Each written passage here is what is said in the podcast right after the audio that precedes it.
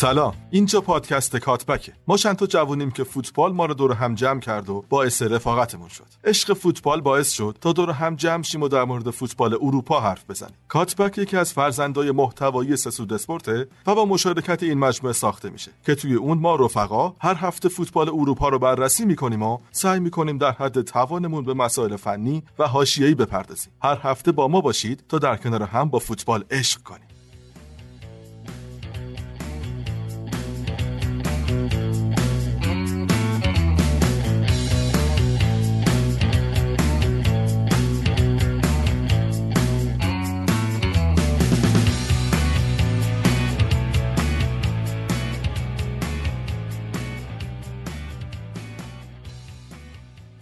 سلام. شما به اپیزود نهم ما گوش میدین.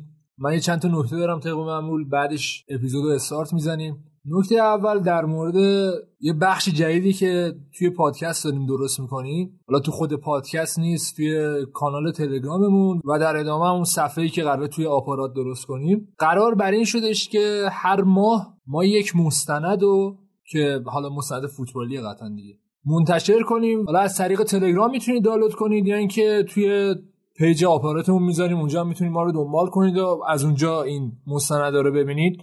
مستندی که این هفته داریم یعنی برای این ماهمونه و قرار هستش که شنبه منتشر بشه یه مستندی هست مربوط به منچستر مخصوصا دهه 90 و اسمش هست کلاس 92 که حالا توضیح میده که اصلا چه اتفاقاتی تو اون دوره افتاد فرگوسن چیکار کرد تاثیر گیگز اسکورز یا حتی تاثیر مستقیم بکام روی این روند منچستر یونایتد. از طرفی هم مستند جذابیه و حتی یه جایش هم خنده داره و تنزم هست. حتما دانلود کنید و ببینید. نکته ای که هست اینه که خب خیلی از سایت های فوتبالی دارن این مستند رو بخش بخش می‌کنن و حالا با یه قیمتی میفروشن ولی ما اینو به طور کامل و اینکه زیرنویس رو چسبونیم به خود مستند داریم در اختیارتون قرار میدیم. حالا سعی می‌کنیم مستندایی که می‌ذاریم زیرنویس فارسی داشته باشه یا اگه نداشته باشه حداقل زیرنویس انگلیسی درونش قرار بدیم که حالا برای کسایی که یکم سخت تره براشون راحتتر بشه. زحمت این کارم دوست خوبم صالح می‌کشه صالح مرادپور و اینکه دمش هم گرم. دمش هم گرم خیلی هم به ما کمک می‌کنه و همیشه از نظراتش هم استفاده کردیم. نکته دوم اینه که به به ما بعد چند هفته بالاخره نکات خوب داریم و اینکه عروسی فرهاده نمی جان آهنگ شاد بذار.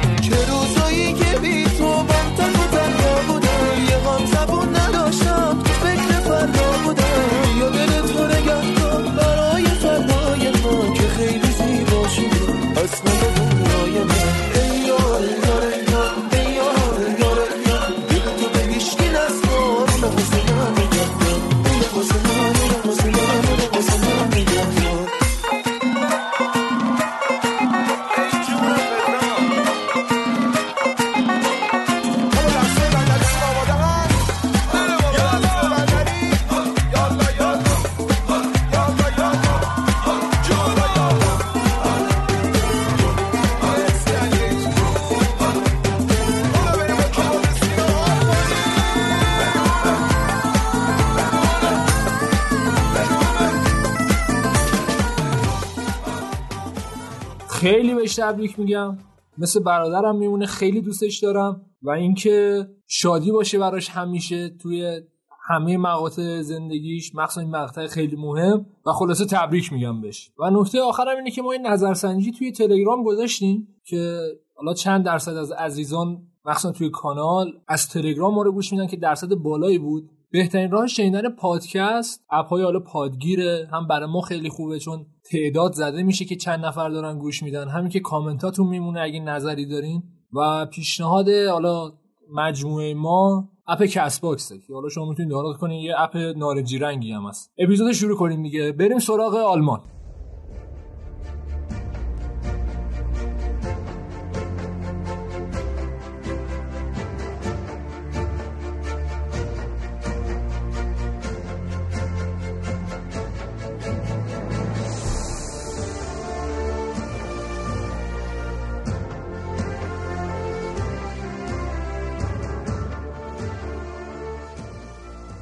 بریم سراغ آلمان.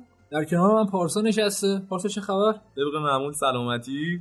خب. و فیفا تمرین کردی یا نه؟ فیفا که دیگه تو باید تمرین کنی به نظرم. عجب. آره. عجب. آه خوبه هفته پیش ضبط شده چیزایی که گفتیم. ضد تاکتیکی که خوردی این در یادها ماشاءالله، به میمونه حال کی برد در آخر؟ همینجا هم ثبت شده دیگه. برادر من اینجا. شما می‌دونی که من لاتیو رو بردارم تموم کارت. من نمی‌دونم چرا. سیستمه سیستمه؟ چرا مغلطه می‌کنی؟ سه پنج دو.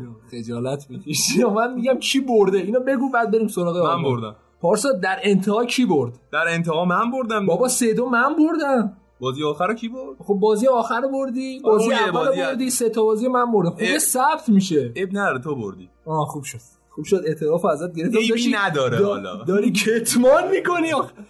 بریم سراغ بازی بایرن نمیاد که موافقی. آره. بایرن با وردر بازی کرد و وردر برمنی که حالا شرایط خیلی خوبی هم نداره. اون دمه های جدول کلا. تو این بازی دیدیم که اون سه نفری که خیلی دوست دارن همزمان با هم دیگه بازی بکنن یعنی گنبری لواندوفسکی و کوتینیو با هم دیگه بازی کردن. چقدر کوتینیو خوب و روون بازی می‌کنه. دقیقا اون کوتینیوی که تو لیورپول ما میشناختیم همونو دقیقا داره توی بایرن از خودش نشون میده. البته وردر برمن هم خیلی حریف سرسختی براشون نبود. باشه ولی این همین که اعتماد به نفسش رو به دست آورده و داره برمیگرده اون سطحی که داره خب به هر حال اون شوتا رو به هر کی بزنه نمی‌تونه بگیره. حالا شاید نقد به خط هافک ورده برمن باشه که انقدر راحت گذاشت حالا کوتینیو شوتاشو بزنه ولی انقدر خوب بود تو این بازی که واقعا نقدی روش نیست. ولی این نکته جالبی که پارسا با می‌دیدیم بودش که بالاخره داره فیلیک تاثیر خودش رو تو این بازی ها می‌ذاره. چرا؟ چون که اولی که حالا تیمو به دست گرفت میشه گفت 4 2 3 1 داشت بازی می‌کرد ولی الان داره 4 3 3 بازی می‌کنه و دیدی داشت کیمیچ کجا بازی می‌کرد؟ یه هافکی بودش که همزمان داشت به دفاع کمک می‌کرد و داشت به حمله کمک می‌کرد. نه متمایل به سمت راست بود و نه متمایل به سمت چپ. قشنگ وسط زمین رو داشت دستش می‌گیره خیلی اتفاق عجیبی بود که این بازیکن مگه میشه؟ حالا خب به خاطر پاوارد هم هست آره دیگه، پاوارد خودش آره. تقریبا. و کیمیچ اومد. حالا اون پستی که حالا میشه گفت تخصصش رو داره یا نداره دیگه عهده کسی که خیلی بازی بایرن رو پیگیری می‌کنه. ولی خب تو این بازی گفتی 4 2 3 به نظر من کوتینیو داشت تو همون 4 2 3 کم بازی می‌کرد یه جورایی. دیگه تو ذهنش مونده، آره، انگار اومده. و وسط هم میومد کلا میچرخون بازی رو دیگه. یه حالت فریرومی بهش داده بودن یا اصلا بازیکن آزاد و همه جا بود و همه جا تاثیرگذاری گذاشت. به نظرم خوبه. ولی وضع بایرن اصلا خوب نیست. چرا؟ چون که از نظر دفاعی اینا هنوز ضعف دارن. حالا نه از نظر تاکتیکی تاکتیکشون بد نیست نحوه دفاع کردنشون داره بهتر میشه میشه اینو گفت. حتی آلابا هم داره جا میفته آره ولی خب. پارسا اینا بازیکن می‌خوان قطعا. ولی بواتنگ هم بواتنگ می‌شناسیم نیستش بواتنگ کلا الان شده پاشنه ماشین یه شایعه های هستش که بعد از اینکه از سردار از اون سرتوب خورد دیگه اون باتینگ سابق نشون درسته؟ فکر کنم از اون موقع که هم مسی سر تو خورد دیگه. دیگه- بعد دیگه پشت سرم رفت از سردارم دیگه رفت دیگه همینجوری آره. رفت برای خودش ولی خب بواتن کلا یه آدم بیمار شده به نظرم کارشو نمی‌کنه اصلا افسرده است قیافش آره. و حالا از نظر بازیکن که ما داریم بررسی می‌کنیم اینجوریه که آلابا داشت عملا دفاع وسط بازی می‌کنه یعنی در کنار بواتن که اصلا به دردم چیکار نمی‌خوره حالا حالا بواتن یادت من تو فیفا بازی می‌کنیم بیشتر. بواتن اوورالش آره. توی فیفا شد 92 92 بهترین 91 مدافع شد. داره فیفا. بعد جام جهانی بود فکر کنم. جام جهانی 2014 بود. ولی میگم دیگه دیویس اصلا خوب نیست. حالا خیلی ها معتقدن که جوون اول بهش با فرصت داده بشه. دیویس ببین یه خط جلوتر بعد بازی بکنه. این اینم هست. بازی میگم یکم درگیری دارن که اصلا بازیکناشون انگار سر جاشون نیست. قشنگ انگار به قول تو دارن فیفا میچینن. چون که بواتنگ بغل آلاباس. بعد از اون طرف چه می‌دونم دیویس داره بازی می‌کنه کیمیش اومده یه خط جلوتر. و اینکه خب ضعف بازیکناشون هست دیگه. چاره از هم ندارن. چاره ای هم نیست. آره یعنی با فعلا باید باید اینجوری کجدار و مریض برن. جلو برن چجوریه و شانس آوردن که وردربرمن زیاد وضعیت خوبی نداره. ولی از نظر موقعیت سازی بایر خیلی غنیه. به نظر من این وضعیتی که آره تو خط حمله بایرن بیشتر مدیون اون بازیکنهای خلاقی که دارن دیگه. بازیکنایی که. اثبات شدن به همه. مثلا لواندوفسکی تو مربی از نظری بالا سرش کار خودش رو انجام میده. یا کوتینیو به حال آزادش بذاری می‌دونی که هر کاری از دستش برمیاد. و حالا گینبری هم که به حال تو خیلی دوستش داری چرا؟ به خاطر اینکه سابقه آرسنال.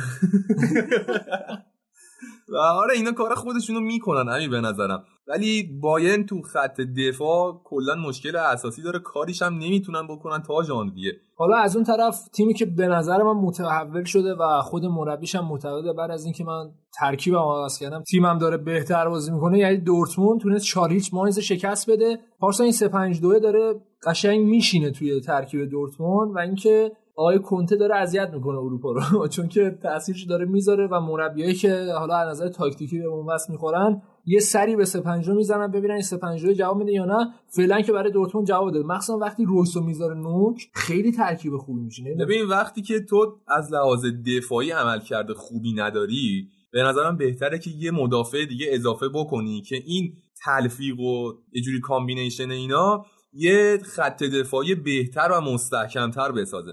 خب ما می‌دونیم تو خط دفاعی دورتموند به هر حال هوملز اون هوملز قبلی نیست. آکانجی و زاگادو هم که ازشون خیلی آبی گرم نمیشه. زاگادو چرا اینقدر داره خوب ولی ترکیب اینا یه خط دفاعی خوبی شده قبول داری؟ خیلی عجیبه. و اینکه حالا تو خیلی از line up ها می‌زنن 3 4 3 ولی نکته اینجاست که خیلی جالب رویس میاد یه خط عقبتر یعنی میاد هافبک وسط قرار می‌گیره.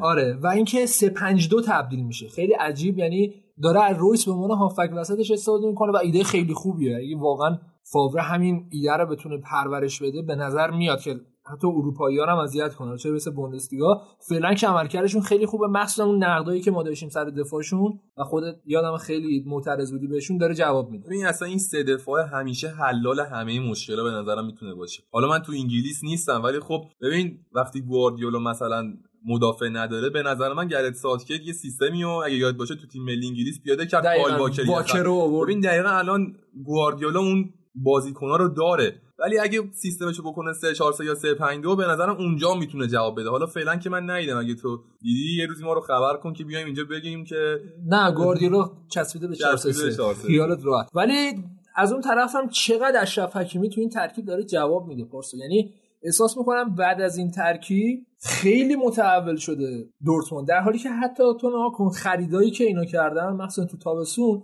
هدفش این بود که 4 3 بازی کنن. دیگه خودمون گول نزنیم دیگه. بیشتر وینگ خریدن و حالا تمرکزشون گوشه ها بود ولی فعلا اصلا کلا ترکیب ریخته به هم و دو تا مدافعین کناریش که حالا میان عقب یا میان جلو داره تیمو در میاره. ببین تو سه دفاعه دقیقا همینه. خب تو زمانی که 4 3 3 بازی می‌کرد اگه یاد باشه اشرف حکیمی بعضی موقع وینگر وای آره. میساد اصلا می‌رفت جلو. یه بازی خیلی خوب بود یه بازی خیلی بد ما می‌دونیم اشرف حکیمی دفاع بعد انقدر تو حمله خوبه و تو دفاع هم خوبه. خب چرا نه از 3 5 استفاده بکنی که هم تو حمله خوب باشه هم تو دفاع خوب باشه؟ اون wing back تخصصی که داریم ازش صحبت می‌کنیم دقیقا اشرف حکیمی می‌تونه یه مثال بارزش باشه. از طرفی هم به به. ناگلزمن هم تونست سه هیچ دوسلدورف شکست بده که چقدر اینا خوب بازی می‌کنن. یعنی جدی میگم پیشنهاد می‌کنم حالا دوستانی که بوندسلیگا رو دنبال نمی‌کنه یا در حد پادکسته حداقل بازی لایپزیگ رو خلاصش ببینید که چقدر واقعا aggressive. می‌تونیم بگیم همشون خوبن. همشون خوبن دقیقاً. تو هر تیمی تو می‌تونی یه سری بازیکن‌ها پیدا بکنی که به حال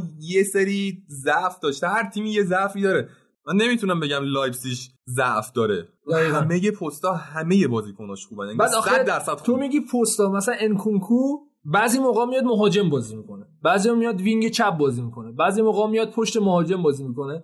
و تو همه پستا خوبه. خب این مربی داره فکر می‌کنه که واقعا من وقتی مثلا انکونکو رو می‌ذارم نوک حمله با بقیه با چیکار کنم؟ می‌دونی چی میگم؟ و اینکه همین جوری ترکیب نمیچینه. قشنگ ناگلزمن مشخصه برای هر بازی یک نوع ایده داره و یک نوع سبک داره و این خیلی خوبه که یه آدم تو سن 33 سالگی به همچین بلوغی برسه. تو فکر کن مثلا تو 50 سالگی چه اتفاقی براش میفته؟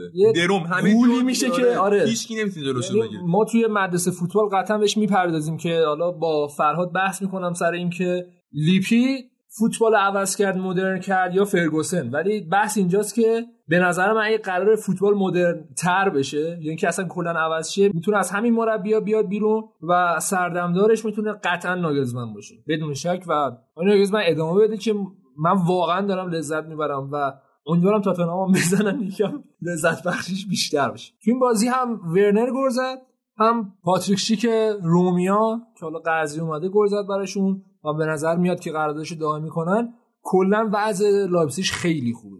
اصلا هیچ بحثی نیست سرشون. حالا دوسلدورف هم زیاد تیم اذیت کننده ای نبود ولی سبکشون واقعا سبک خوبی بود. برای اینکه داره جلو دو سه دو بازی کنن حداقل. وولفسبورگ هم تونست دو یک مونشن‌گلادباخ رو شکست بده پارسا. و دقیقه 92 خیلی هم بازی قشنگ دقیقه 92 بازی دو یک شد. چه گلای قشنگی هم آره خوردن. آره. قبول داری؟ خیلی, خیلی گلای خوبی بود. و وولفسبورگ هم داره عجیب و غریب عمل می‌کنه. میاد کلا میبازه بعد جلو تیمای خوب داره خوب بازی می‌کنه بعد دوباره میبازه. این روند سینوسیشون رسید به مونشن‌گلادباخ و مونشن‌گلادباخ که باید امتیاز می آورد چون که عملا هم بایرن برد هم دورتموند برد هم لایپزیگ برد. این بازی باخت و صدر رو از دست داد. چقدر رقابت جذابه که بابت یه باخت این همه حالا تیم‌ها جابجا میشن اینا. چه تیمایی؟ تیمایی که مثلا انتظار نداری بیان تیمای بزرگ. حالا نمی‌تونیم بگیم گلادباخ تیم بزرگی ولی خب تیمای قوی و میان یهو غافلگیر می‌کنن. لیگ آلمان کلا خیلی امسال لیگ خوبیه. امیر به خاطر اینکه مدعیایی که انتظارشو نداری دارن نتیجه می‌گیرن و مدعیایی که انتظارشو داری نتیجه های سینوسی می‌گیرن. حالا یا بدشانسی می‌گیرن یا اتفاقات خاص خودشونو میفته و شالکه هم تونست یک هیچ آینتراخت فرانکفورت رو شکست بده.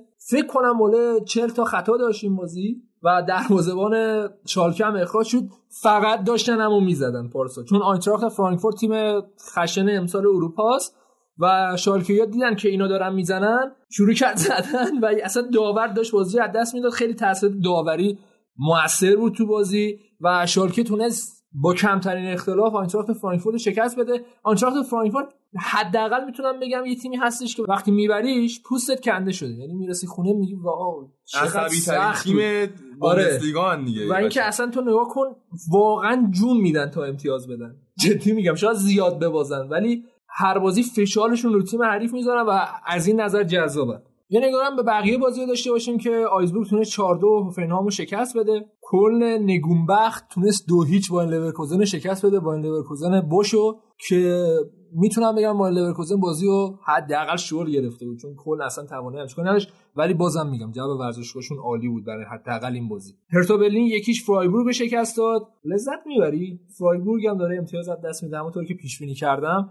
اون شبی هم که با هم نشسته بودیم داشتیم بازی اینتر رو می‌دیدیم گفتم فیورنتینا از اینتر امتیاز می‌گیره. بعدش گفتم آرسنال می‌بازه قطعا. البته اون زیاد پیش بینیش پیش بینی نوستراداموس شدی حالا.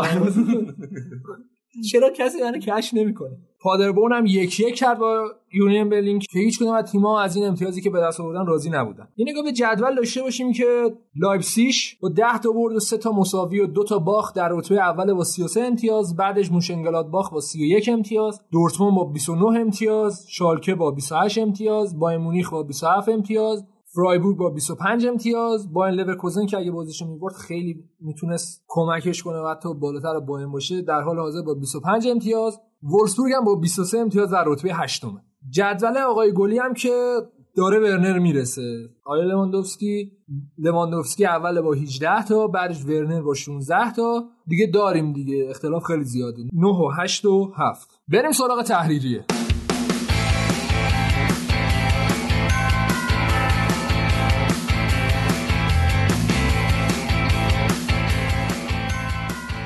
با یه رکورد شکنی شروع کنیم. تیلمان بازیکن 17 ساله افسیکون که بازیشون هم بردن با حضور توی بازی مقابل با لورکوزن به اولین بازیکن متولد سال 2002 تبدیل شد که توی سطح اول آلمان داره بازی می‌کنه.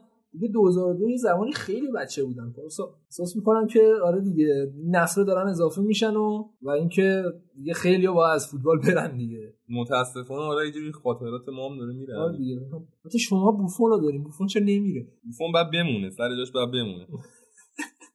نه خب جدی میگم ببین وقتی می‌خواد بازی کنه چرا؟ وقتی کیفیتش هم داره چرا مثلا بازی نکنه؟ خب همچین حالتی برای توتی هم بود اگه توتی تو افتم کرده بود. خب چرا کسی نمی‌گفت توتی با خدافظی کنه؟ خب چرا؟ من توتی هم می‌گفتم با خدافظی کنه حالا. ولی خب همه نمی‌گفتن. آره همه نمی‌گفت کلینزمن هم بعد از 3892 روز. تکرار می‌کنم. 3892 روز تونست توی بوندسلیگا ببره به عنوان سرمربی که خیلی تقریبا 4000 روز پارسال یعنی عدد بزرگیه. و اینکه بعد بازی هم خیلی خوشحال بود. قشنگ داره تحول میده تیمشو. حرف از رکورد زدی همین لواندوفسکی هم به رکورد هاینکس رسید توی گلزنی. نشون میده که لواندوفسکی شاید بعدها بتونه جای هاینکس هم بگیره. و این خیلی نکته عجیبی که گلزنی که آلمانی نیستش و اسطوره باشگاه هم نیستش میاد جا پای بزرگان می‌ذاره و رکورد هانکس هم میشونه. دو تا خبرم از بایرن بگیم و ترجمه رو ببندیم. حالا بعد از اینکه بایر مونیخ عقب افتاد از ورده برمن یعنی اول بازی یکی شد کیمیش رفت یه حال اساسی به بواتنگ داد و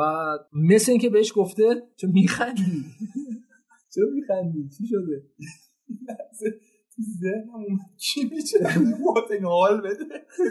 چیکار کنم دیگه؟ بواتنگ افسرده است آخه. این قشنگ معلومه. مناسب ترین فرد برای اینکه یه نفر بهش حال بده کی میشه. از نظر قدی به هم میخوردن. و حالا بعد بازی مثل اینکه مشخص شده که حالا با هم آشتی کردن و اینا ولی می‌گفته که گل اول تقصیر تو بود و با تمرکز کنی. بواتنگ هم گفت جوون.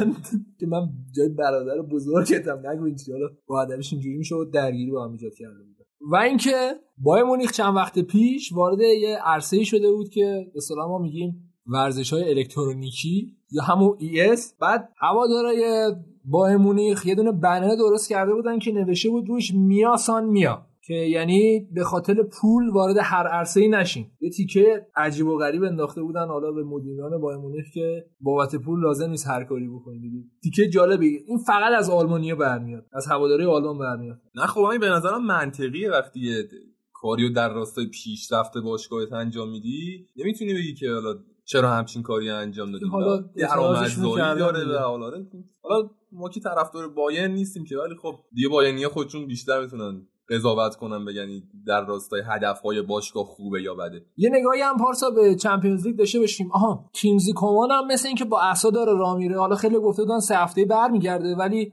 فعلا وضعیتش مشخص نیست. حالا با ببینیم در ادامه چه جوری میشه دیگه. یه نگاهی به چمپیونز لیگشون داشته باشیم که بایمونی خورد به چلسی. و ببینیم آیا لواندوفسکی جلوی این دفاع عجیب و غریب چلسی چیکار می‌کنه؟ از طرفی هم دورتموند خورد به پاریس سن دو تا تیم با فلسفه کاملا متفاوت. یکی بازیکن می‌سازه یکی بازیکن می‌خره. با ببینیم که کدوم فلسفه می‌بره دیگه. آره نظر راجع بایرن چیه؟ چون از تیمای لندنی کلا خیلی خوب بایرن امتیاز می‌گیره. یعنی آره دیگه این حرفم دیگه داری تیکه میندازی اون گنبری و اینم از اینو خب. نه چون دوست دارم خیلی به تیکه میشونم که هرس می‌خوری خیلی خوشگله برام. آره آرسنال که کلا باشه حالا چه ربطی الان خوردم به چلسی خب.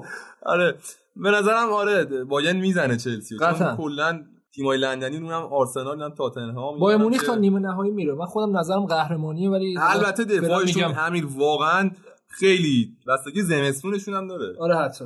ما ببینیم اونجا خرید می‌کنن ایران یه دونه دفاع می‌تونه بایر مونیخ رو نجات بده. توی لیگ اروپا هم آینتراخت فرانکفورت خورد به سارزبورگ. چقدر بازی سختی می‌تونه براشون باشه. یا یعنی اینکه بزنن هالند رو مصدوم کنن بره تو خونه. یعنی اینجوری هم هست. فقط هالند نیست اون مینا هم خیلی بازیکن آره، خوبیه. اونم بازیکن خوبیه و بدترین قرعه ممکن به نظر ما خورد بهش. و وولسبورگ هم خورد به مالمو که به نظرم بازی راحتیه براشون البته مالمو رو نباید دست کم گرفت ولی کیفیتی که وولسبورگ نشون داده مخصوصا بازیاشون سبکشون اینجوریه که حذفی بازی می‌کنن. به نظر میاد که از این مرحله هم عبور کنن. اینم از پرونده این هفته آلمان همراه با تحریریه. بریم سراغ اسپانیا.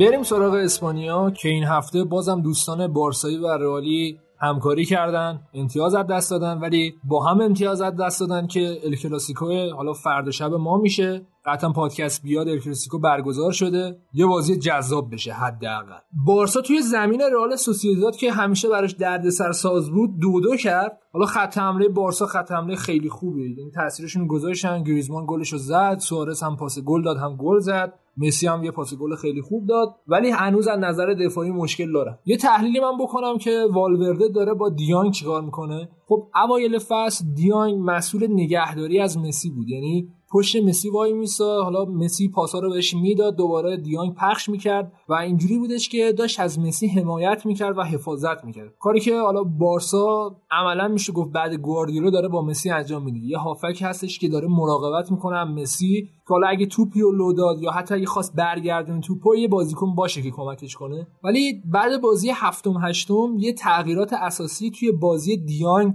ما شاهد بودیم و اصلا این تفاوت بازی دیانگ با دیانگ حداقل می‌شد اوایل فصل خیلی متفاوت شده. اینجوریه که دیانگ دیگه الان همچین کاری نمی‌کنه. این مسئله دوباره برگشته به بوسکتس برای همینی که الان بوسکتس رو بازی میده و دیانگ داره بازی سازی می‌کنه. این روند خیلی خوبه چون که داره به مسی کمک می‌کنه مسی خیلی آزادانه تر بازی می‌کنه. ولی چون که عملا حالا داری 4 3 بازی می‌کنی و سه تا هافک داری که دو تاشون درگیر بازی مسی هن. چون که یکیشون داره براش بازی سازی می‌کنه. حالا با بقیه بازیکنان بازی سازی می‌کنه. ولی هدف اصلی ما می‌دونیم توی بارسا مسیه. یکی هم داره ازش مراقبت می‌کنه. یه راکیتیچ میمونه که استاد والورده همیشه ترجیح میده که بیارتش بیرون. الورده منظورته الورده چرا؟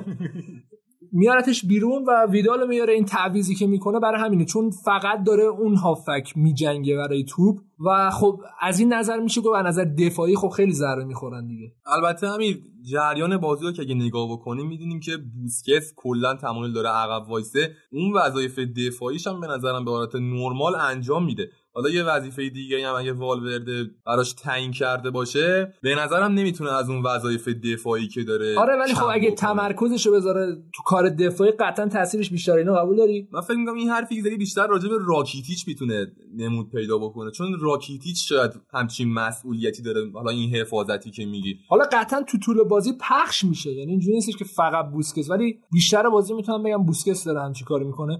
من یه کلیپ توی کانال تلگراممون می‌ذارم در مورد نحوه بازی دیانگ و اینکه چه فرقایی کرده. پیشنهاد می‌کنم اصلا ببینیم تحلیل تاکتیکی خیلی قوی بود. یه تنه هم حالا به دوستان بارسایی بزنیم. قبل بازی قایبین مهم هر دو تیمو داشتن معرفی می‌کردن. خب قایب مهم بارسا قطعا دمبله بود و قایب مهم سوسیداد ایارامندی بود. و تیمی که قایب بزرگش ایارامندی بود تونست از بارسا یه مساوی بگیره و امتیاز ازشون بگیره. البته همین جفت تیم حال رئال و بارسا جفتشون امتیاز از دست دادن و همه اینا داره دست به دست هم دیگه میده که ما یه ال آتیشی ببینیم به نظر بله یه ال آتیشی ببینیم فقط بعدش خواهش می‌کنم یکم از نظر تاکتیکی پیشرفت کنیم. ببین اونم تو نیوکمپی که حالا طریق هفته پیشو گفتیم راجبش که قراره که اینا خیابونا رو ببندن و حالا پلیس وارد ماجرا شد و اینا همه آره, آره. اینا رو ببریم تحریریه در مورد اصلا نحوه برگزاریش یه صحبتی بکنیم چون داره دیگه اذیت می‌کنه دیگه جو رسانه ها رو این خیلی هم خوبه به نظر من دوست دارم.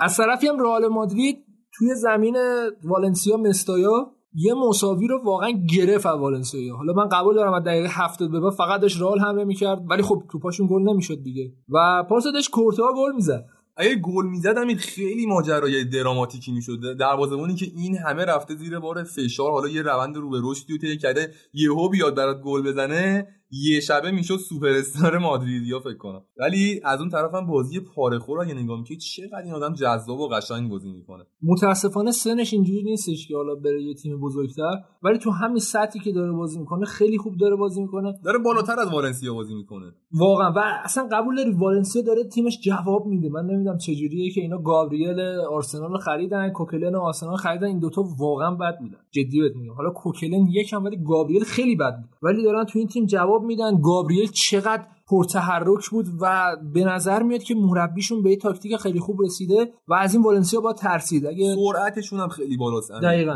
خیلی سریع توپ رو رد و بدل می‌کنن. نوک خط حمله به عنوان حالا مهاجم نوک رودریگو رو دارن. رودریگو خودش سرعتی دنیل واس سرعتی سولر سرعتی. حتی اون عقب خوزگایا هم حتی سرعتی. این تیم کلا بر مبنای سرعت انگار چینده شده و یکی از عواملی که می‌تونم بگم رئال گل خود روی همین سرعت بازیکناشون بود. و از اون طرف هم رئال خب چون دیده بود بارسا مساوی کرده سعی کرد که از بازیکنهای اصلیش بازی نگیره. مخصوصا از کاسمیرو. زیدان خوب می‌دونه کاسمیرو چقدر براش مهمه. خیلی وقت هم بوداش بهش بازی می‌داد و استراحت نمی‌داد. به کاسمیرو استراحت داد تو این بازی. ایسکو رو هم گوشه بود. زوج بنزما رودریگو هم گهگاهی بهشون اضافه می‌شد. رودریگو هم خیلی خوب تلاش کرد ولی هنوز جوونه و با توجه به سنش خیلی همین بازی خوبی داره وینیسیوس هم می‌تونست بازی بده دیگه. حالا تو این بازی زیاد براشون مهم نبود. به نظر وینیسیوس بازی می‌داد زودتر حداقل بازی می‌داد چون نیست توی ال کلاسیکو بازیش بده. البته شاید بازی داد نمی‌دونم. الان مثلا اومده و قطعا بازی کرده شانس ماست. ولی وینیسیوس بازی می‌داد و حالا از ایسکو بازی نمی‌گرفت. به نظر من بهتر بود. ایسکو هم می‌موند روی نیمکت و می‌رفت برای بازی با ال کلاسیکو که آماده تر بشه ولی خب می‌تونم بگم که با کمی خوششانسی فعلا یه مساوی رو گرفت که حداقل هم امتیاز بشن با بارسا. بازی سختی هم بود یعنی توی مستایا تیمای بزرگ حداقل خیلی اذیت میشن. اتلتیکو هم دو هیچ اوساسونا رو شکست داد. اوساسونا که وضعیت زیاد جالبی نداره و اتلتیکو نیمه اول خیلی بد و اصلا نتونستن همو پیدا کنن. نمی‌دونم مشکل سیمئونه کجاست. خودش میگه داره تیم به یه جایی می‌رسه ولی بازی به بازی دارن بدتر میشن. سیمئونه باید بجنبه. بجنبه چون که خوردن به لیورپول و دردسر براشون اگه با همچین حداقل ذهنیتی بازیکناش برن تو زمین. ببین به نظر من تنها مشکلش یعنی قبلتر گفتم تنها مشکلش اینه که گریزمان نداره و نمی‌تونه از فیلیکس در حال حاضر گریزمان بسازه. و موراتا هم تو موراتا ترین حالت ممکنشه. حالا گل می‌زنه ولی پوست می‌کنه تا گل بزنه. و این خوب نیست. برای تیم اتلتیکو که سیمئونه معتقده یه موقعیت یه گل خوب خوب نیست دیگه.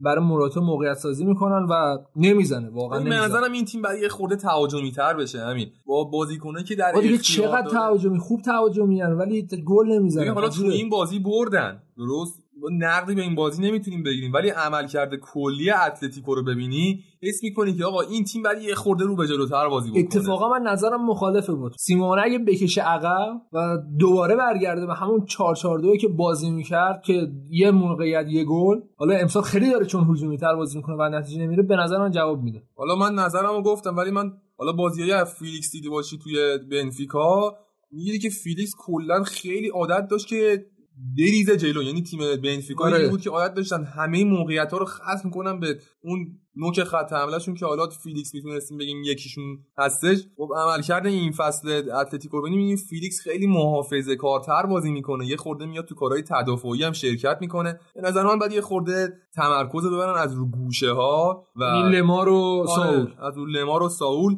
و ختم بشه ماجرا به فیلیکس و موراتا. نه اینکه حالا اون 4 4 2 کلاسیک خودتو بازی بکنی خیلی سفت و سخت بازی بکنی یه خورده باید بازتر بازی بکنه یه دو سه بارم دوباره باید امتحان کنه زوج کورئا و فیلیکسو حالا موراتا. من نمی‌دونم چرا. بد شانسی هم میاره گهگاهی. یه نگاهی هم به بقیه بازی داشته باشیم که گرانادا توی زمین خودش دو یک لوانته شکست خورد. اتلتیک بیلبائو ایبار صفر صفر مساوی کردن. ختافه دو هیچ رئال وایادولید رو شکست داد. سلتا ویگو با مایوکا دو دو مساوی کرد. اسپانیول هم با بتیس دو دو کردن. ویارئال تونست توی بازی جذاب که من پیشنهاد می‌کنم حتما ببینید دو یک سویا رو شکست. این نگاه به جدول گلزنان بندازیم که کریم بنزما با 12 تا به مسی رسید.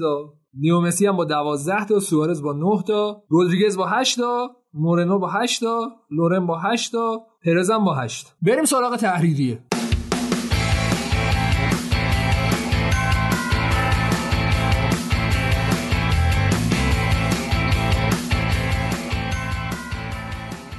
خب از بازی الکلاسیکو شروع کنیم. پارسا چی شده؟ چرا اینا درگیرن توی خود کاتالان؟ ببین خب دیگه این مسئله ایالت کاتالان که همیشه سر زبون ها بوده و این مسئله حالا جدایی طلبیشون و اینا حالا هم امتیاز بودن این دو تیم و رقابت تنگاتنگی که دارن برای موندن تو صدر و حالا با توجه به حرفایی که خیلی از کارشناسا می‌زنن که برنده ال کلاسیکو قهرمان این فصل لالیگا رو احتمالا تعیین می‌کنه همه اینا داره دست به دست هم دیگه میده که ما یه ال کلاسیکوی جذابتر ببینیم. همین نسبت به سالهای پیش. چرا با اعتراض مردم تو میچسبونی به جذابتر جا از نظر فوتبالی بررسیش خیلی آخه تاثیر می‌ذاره دیگه. ببین باشه ولی خب فوتبال خارج از سیاست است. والا فعلا که سیاست گیر داده به فوتبال.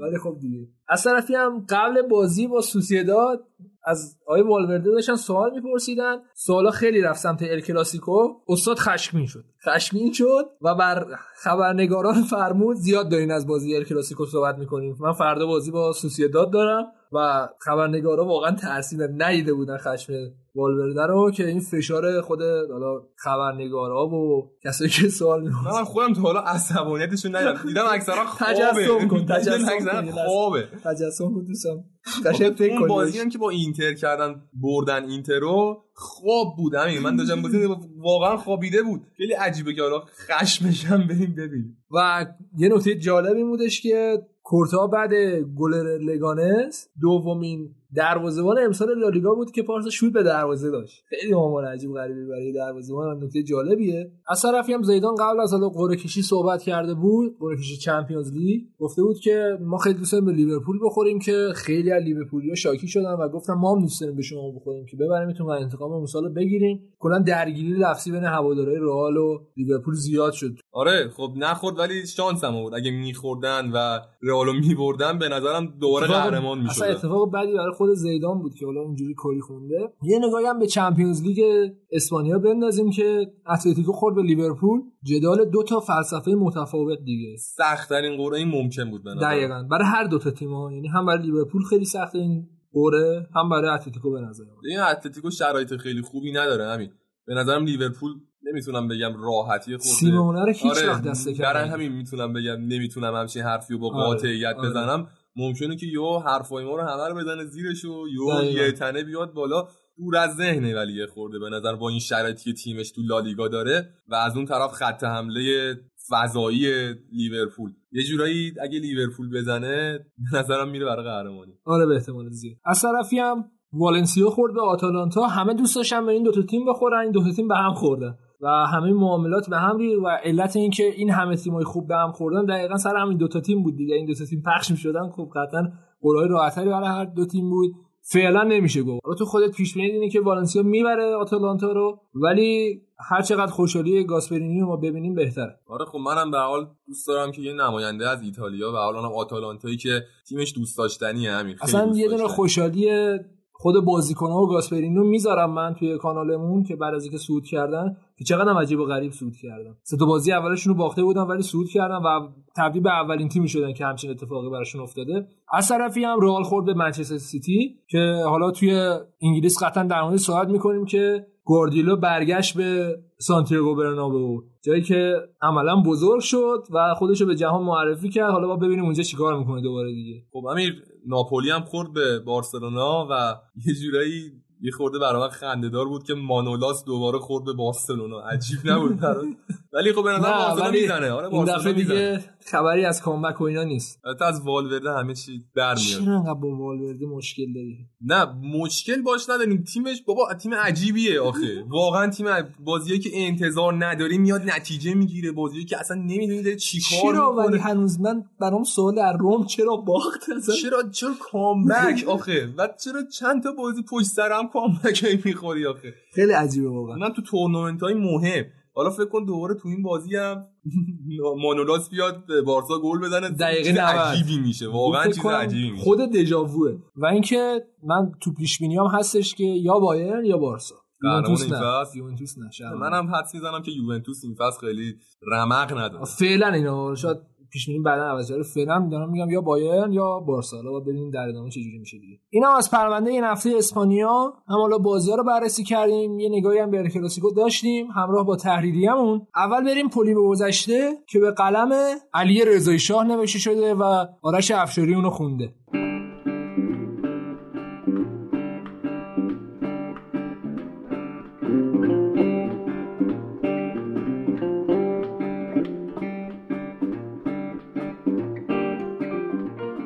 در سال 1999 و در جریان دربی شهر جنوا هواداران این تیم که در ال شماری استادیوم لویجی فراری نشسته بودند بندری آویزان کردند که روی آن نوشته شده بود ما جنوا هستیم. این جمله تعنی به رقیب آنها در دربی فانوس یعنی هواداران سمپدوریا بود. دربی دو تیم بندر جنوا تنها هفتاد سال قدمت دارد زیرا بلوچرچیاتی یا لقب سمپدوریا در سال 1946 با ترکیب دو باشگاه سمپیر دانزه و آنرادوریا تأسیس شد و همین مسئله باعث تعنی جنوایی ها به رقیب بابت قدمت کمترشان شده است. جنوا تا قبل از تأسیس سمپدوریا با نه قهرمانی از بزرگترین باشگاه ایتالیا به شمار می‌رفت. اما دو سال بعد با خرد شدن گریفین ها مقابل سمپدوریا با پنج گل بوت این تیم فرو ریخت و ظهور یک رقیب قدرتمند گوشهای هواداران جنوا را تیز کرد. دربی فانوس به دلیل حساسیت هایش همیشه کم گل و پرتنش بوده است و چون این دو تیم در سالهای اخیر شانس بسیار کمی برای فتح سری آ داشتند پیروزی در دربی جزو موفقیت های تیمی در این شهر محسوب میشن البته جنوایی ها اعتقاد دارند شهر متعلق به آنهاست و در تمام شهر شعارهای علیه تیم رقیب را روی در و دیوار نوشتند و حتی در سال 2011 آنها با بنری با شعار شهر به سمتوریا نیازی ندارد. جنوا را ترک کنید به استقبال تیم رقیب رفتند. نام این دربی برگرفته از لانترا یکی از قدیمی ترین فانوس است که در شهر بندر جنوا قرار دارد. همه چیز درباره دربی فانوس. شهر متعلق به کیست؟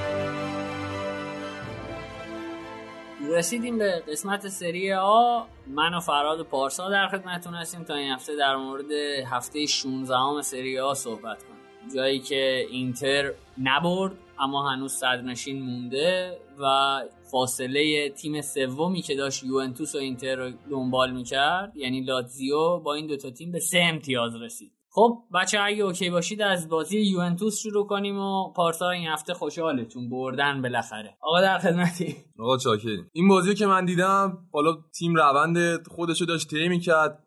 اودینزه هم تیمی نبود که خیلی بگیم حالا میاد ما رو غافل گیر بکنه یا جلوش دست و پا بسته بازی کنیم. نکته جالبی که این بازی داشتش این بود که از اول بازی دیبالا و هیگوان و رونالدو فیکس بودن. و یه جورایی ساری انگار از اون خر شیطون اومد پایین و به خواسته هوادارا یه جورایی گوش کرد که بیشتر دوست دارن که این سه نفر که حالا سوپر استارای اصلی تیمن بازی بکنن. ولی خب من فکر می‌کنم با گذشت زمان و بازی های پیچیده ای که حالا در آینده داریم ساری دوباره به اون سیستم قبلیش برگرده برناردسکی و پشت دوتا مهاجم اصلی اون بازی بده و این شرایط به نظر پایان نمی‌رسه و حالا به نظرم دوباره ساری برمیگرده به اون حالت قبلیش و تو این بازی بیشتر به بازیکنایی که خیلی بازی نمی‌کنن روشون نمیشه حساب کرد بازی داده بود. البته به نظر من این ترکیب خیلی ترکیب مناسبیه برای یوونتوس تو بازی های سخت. ولی خب به حال تاکتیک هر مربی فرق می‌کنه. به حال دیدگاه هوادارا با تفکرات سرمربی زمین تا آسمون فرق می‌کنه. نکته دیگه هم که بود تو این بازی بازی دمیرال بود که یه جورایی جای دلیخت و پر کرده بود. چقدر خوب داشت بازی می‌کرد. من خودم به شخص خیلی به دمیرال اعتقاد دارم.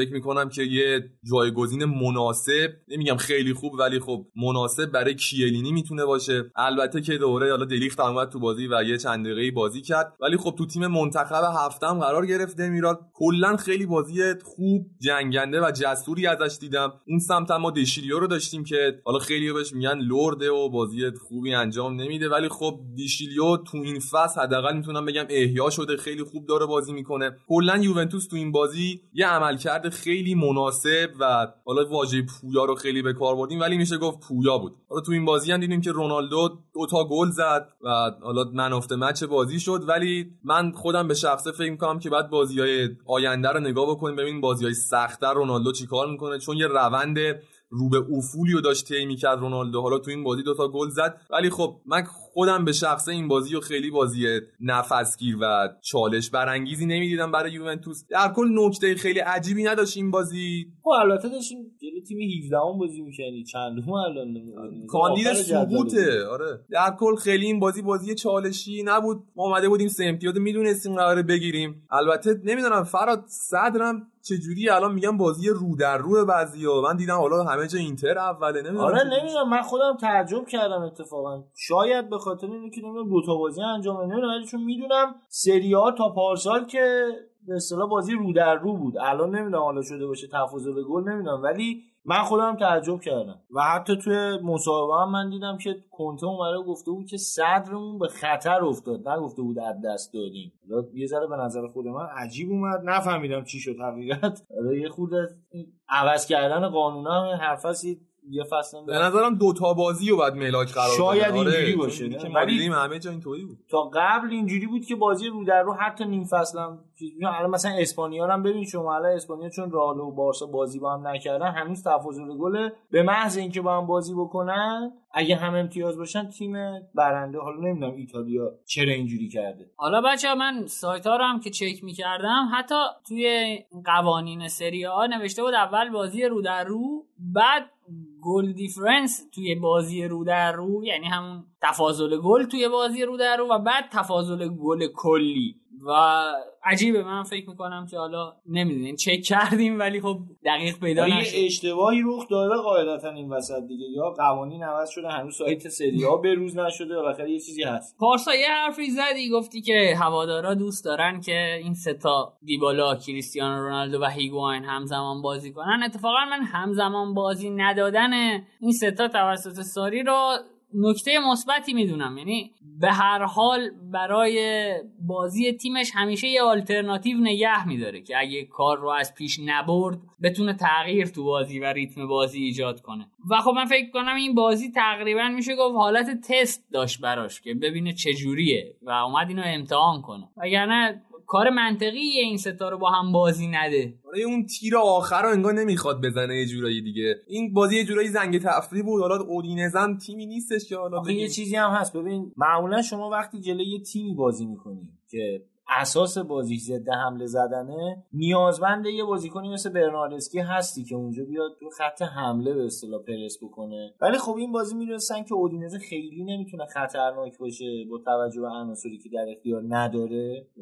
و می‌تونن همه جانبه حمله کنن و همون دیبالا هم اونجا باشه بیشتر هجومی بازی بکنن حالا این برناردسکی هم که گفتیم حالا تو بخشای قبلی هم گفتیم که برناردسکی بیشتر وظیفه دفاعی تو زمین حریفو داره. آمار دیبالا رو اگه نگاه می‌کردی بازپسگیری توپ خیلی زیادی هم داره نسبت به برناردسکی. حالا اون آماری که از برناردسکی میدن یه همچین چیزی هم برای دیبالا تو این بازی تکرار شد من دقت از کردم نظر رو دیدم. بدنی دیبالا مثل برناردسکی نیست. یعنی شاید اگه بازیکن تنومندتری جلوش قرار می‌گیره یه خورده سختش باشه. چی اودینزه خیلی فکر نمی‌کنم محک جدی باشه برای یه تیم. تو این بازی ربیو رو هم بازی داد ربیویی که حالا خیلی اعتقاد دارم به جای خدیرا یا ماتویدی می‌تونه بازی بکنه. تو این بازی هم عملکرد خیلی خوبی داشت ولی بازم میگم ساری اون حد اکثر توانش رو دوست نداره برای همه بازی ها بذاره و این بازی یه جورایی زنگ تفریح بود کلا. و اگه اون ربیویی که ما تو پی اس جی میشناختیم حالا منهای اون فصل آخری که فکر کنم یک فصل بازی نکرد آره؟ یه فصل کامل. تقریبا یه فصل بازی نکرد اون ربیای قبلی که میشناختیم باشه طبیعتا می‌تونه جای خیلی از بازیکن‌ها رو ترکیب عوض بکنه و در کنار پیانیچ یه زوج خط هافک خیلی خوبی رو ما داشته باشیم. ولی فعلا ساری هنوز به اون درجه اعتماد به ربیو نرسیده. خب بچه ها فکر کنم بگذریم از این بازی. بریم سراغ بازی تیم بزرگ بعدی سری آ یعنی میلان. با ساسولو سف سف کرد. حالا دقت داری که این فصل انگار ساسولو شده گربه سفید ما. اومد از ما چهار تا خورد و از میلان امتیاز گرفته از یوونتوس هم امتیاز گرفته. حالا هرچند که مثلا میلان توی کورس نیست ولی داره از تیمای بزرگ خوب امتیاز می‌گیره. آره ساسولو این فصل تیم خیلی خوبی داره خیلی جنگندن. یعنی اگه یاد باشه آتالانتا دو فصل پیش هم یه همچین حالتی داشت. به نظر میسه ساسولو هم یه تو مسیر پیشرفت قرار گرفته. حالا باید دید که بازیکناشو میفروشه یا ادامه میده به این روند. یه خود اینا هنوز جای سوال داره ولی در کل ساسولو با عامل سرعتی که توی خط حملهش داره برای خط دفاعی تیم مخصوصا جرمی بوگو. نمی‌ذاره جلو بیان دفاع حریف و بخوام با تمام توانشون حمله بکنن. همینطور هم که حالا میلان این بازی علاوه بر اینکه بد شانس بود ولی بازم به نظر من یه خود اون انفرادی بازی کردن بازیکن‌ها داشت اذیت می‌کرد. مثلا تو صحنه ای که به ناصر حتی دروازه‌بان حریفم دیریب کرد یه ضربه خیلی آرومی زد در صورتی که چهار تا بازیکن میلان اینور فرصت داشتن که دروازه رو باز کنن. تو همه جا هم بودن یعنی عقب جلو بغل همه جا بودن. خیلی راحت می‌تونست یه پاس به اینا بده و باعث بشه همتیمیاش گل بزنن. در کنار همه اینا خب بازم بوناونتورا عملکرد خوبی داشت و به نظر می‌رسه این روزا قهرمان خط هافبک میلانه. و خب حالا میگم باز میلان بعد چانس هم بود البته. حالا درسته که سف سف شد بازی ولی یه گل هم زدن که داور اومد هند کسیه رو اعلام کرد. کسیه که به نظرم خیلی حالا رویش خوب بود بدبخت. حالا یه گل تیمش هم به خاطر هند این ازشون گرفته شد. فکر کنم دیگه بره خودکشی کنه دیگه. انقدر الان طرفدار باش مشکل دارن که حد نداره. یعنی در حقیقت اگر که الان مثلا دروازه‌بان یا حتی چه هر کسی بیاد حتی گل به خودی هم بزنه تو بازی میلان فکر می‌کنم آخر فوشش رو به کسیه بدن. حالا طرف مقابلش هم لوکاتلی بود دیگه. تو تیم مقابلشون لوکاتلی که سابقه بازی تو میلان هم داره. چقدر خوب بود که لوکاتلی به جای کسیه ای که اصلا آماده نیست تو بازی باشه و طرفدار میلان خیلی حسرتشو می‌خورم به نظر اون فکر می‌کنم کیفیتش لوکاتلی تو بازی با یوونتوس قشنگ به رخ کشید. یعنی همین الان خیلی از تیما علال خصوص خود ما آرزو داریم که یه همچین بازیکنی وجود داشته باشه تو تیممون. فراد فکر کنم یکی از دلایل اصلی هم که این بازی صفر صفر شد درخشش دو تا دروازه‌بانا بود. یعنی هم دوناروما عملکرد خیلی خوبی داشت هم به قول تو پگولو شده بود چیلاورت این بازی. یه نگاهی هم به آمار اگه بندازیم می‌بینیم که پگولو 8 تا save داشته و دوناروما 6 تا save. خب این تعداد 14 تا save برای یه بازی یکم طبیعی نیست. اونم بازی که طرفش میلانه حالا انتظار نمیره خیلی رو دروازش حمله ای هم ایجاد بشه. ولی خب ساسولو هم روی ضد حمله های خود برنامه داشت. به هر شکل میشه گفت خیلی بازی تاکتیکی از دو تیم ندیدیم. به نظر شخص من میلان پیولی همچنان یه مقدار سردرگمه. حالا شاید بارها گفتیم. بند از پای بازیکن باز کرده اجازه داده یه خورده راحت تر بازی کن ولی مثلا تو همین بازی اگر به پاکتا دقت می‌کردی می‌دیدی که یه خورده داره بی هدف ضربه می‌زنه. یعنی خیلی جاها دلش می‌خواد که فقط خودش یه کاری انجام بده تبدیل به یه super hero بشه. ولی در قالب تیم خیلی جاها می‌تونست بهتر عمل بکنه. یا همونطوری که گفتم اگر که بن ناصر یه خورده توی کار تیمی بیشتر شرکت می‌کرد حداقل روی اون حمله قطعا میلان به گل می‌رسید و همچنان تنها بازیکنی که داره هم در خدمت تیم کار می‌کنه هم خلاقیت خیلی خوبی داره بوناونتوراس حالا در کنار اینا یه خورده به پیونتک هم اگه بخوایم بپردازیم پیونتکی که تعویزم شد یه 15 دقیقه جاش لیاو بازی کرد و پیونتک واقعا به نظر می‌رسه مشکلش مشکل ذهنیه. تمرکز اصلا نداره و فقط به دنبال میگرده که یه گل بزنه یه خود شرایطش بهتر بشه یه خود هول به نظر می‌رسه. یعنی فکر می‌کنم میلان اگه همین الان تو همین شرایط هم یه دونه مهاجم تمام کننده آماده داشت حداقل از صد اینجور تیما خیلی راحتتر میگذشت. این بازی هم تقریبا می‌تونم بگم خیمه زده بود تو دروازه ساسولا اما خب به زورش نرسید. اون ضربه آخرا نمی‌تونست بزنه و دقت هم بکنی اکثر موقعیتایی که میلان داشت و تبدیل به یه خطر جدی شد پشت محوطه جریمه بود. البته شاید این مشکلی که پیونتک داره یه خوردن به خاطر این عملکرد انفرادی بازیکناشون هم باشه. مثلا همین سوس و چالهانوغلو خیلی عادت دارن که خودشون توپو بردارن برن جلو یعنی پاسکاری نکنن. به حال مهاجم هدف هم مهاجمی که باید بهش توپ برسه به خصوص پیونتک کاملا ایستاست اصلا خودش تکنیک خاصی نداره فقط ضربه آخرا رو خوب می‌زنه. حالا خیلی نمیشه پیونتک هم خورده گرفت. انتقاد بهش وارده ولی خب این عمل کرده انفرادی بازیکناشون هم آدم بعد مد نظر قرار بده. فکر کنم برای یه بازی سف سف دیگه داریم زیاد وقت می‌ذاریم. فراد دیگه کاریش نمیشه کرد دیگه. بالاخره یه طرفش میلانه. اما خب دو تا بازی خوب این هفته فکر می‌کنم بازی های اینتر و فیورنتینا و لاتزیو و کالیاری بود. اول بریم سراغ بازی اینتر. آقا چی شد؟ فراد جان. آقا چیز خاصی نشد. من ترجیح میدم در مورد این بازی صحبت نکنم. این بازی اتفاقاتی افتاد که واقعا دلم می‌خواد از ذهنم پاک بشه. یعنی خاک بر سر ما کنن.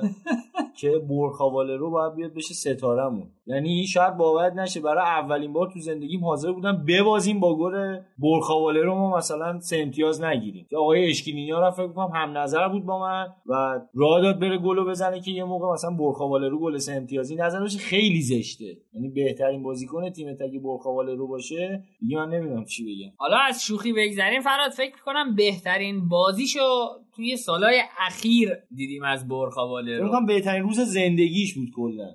روزی که به دنیا آمده تا الان و حتی تا روزی که بمیره. تقریبا هرچی دریبل زد گرفت و هرچی هم پاس کلیدی می‌خواست بده تونست به هدف برسونه. یعنی اگر که با اسپالتی یه نفر بعد این بازی می‌رفت مصاحبه می‌کرد می‌گفت دیدیم من برای چی برخواله رو آوردم که دریبلینگ تیم دریبلینگ. مثلا همین بود که یه جورایی ثابت بکنه که کارش درست بوده. البته خب این عملکرد فوق العاده برخواله رو حالا فوق العاده من میگم این خوده خودم هم حالم بد میشه ولی این عملکرد خوب برخواله رو تو این بازی یکی از دلایل اصلیش بازی خیلی خوب بروزوویچ بود. یعنی بروزوویچ کامل خط و نگه داشت نیاز به این نبود که برخواله رو بیاد تو عملکرد دفاعی شرکت بکنه. سر همین یه خوده راهش بازتر بود می‌تونست نفوذ کنه.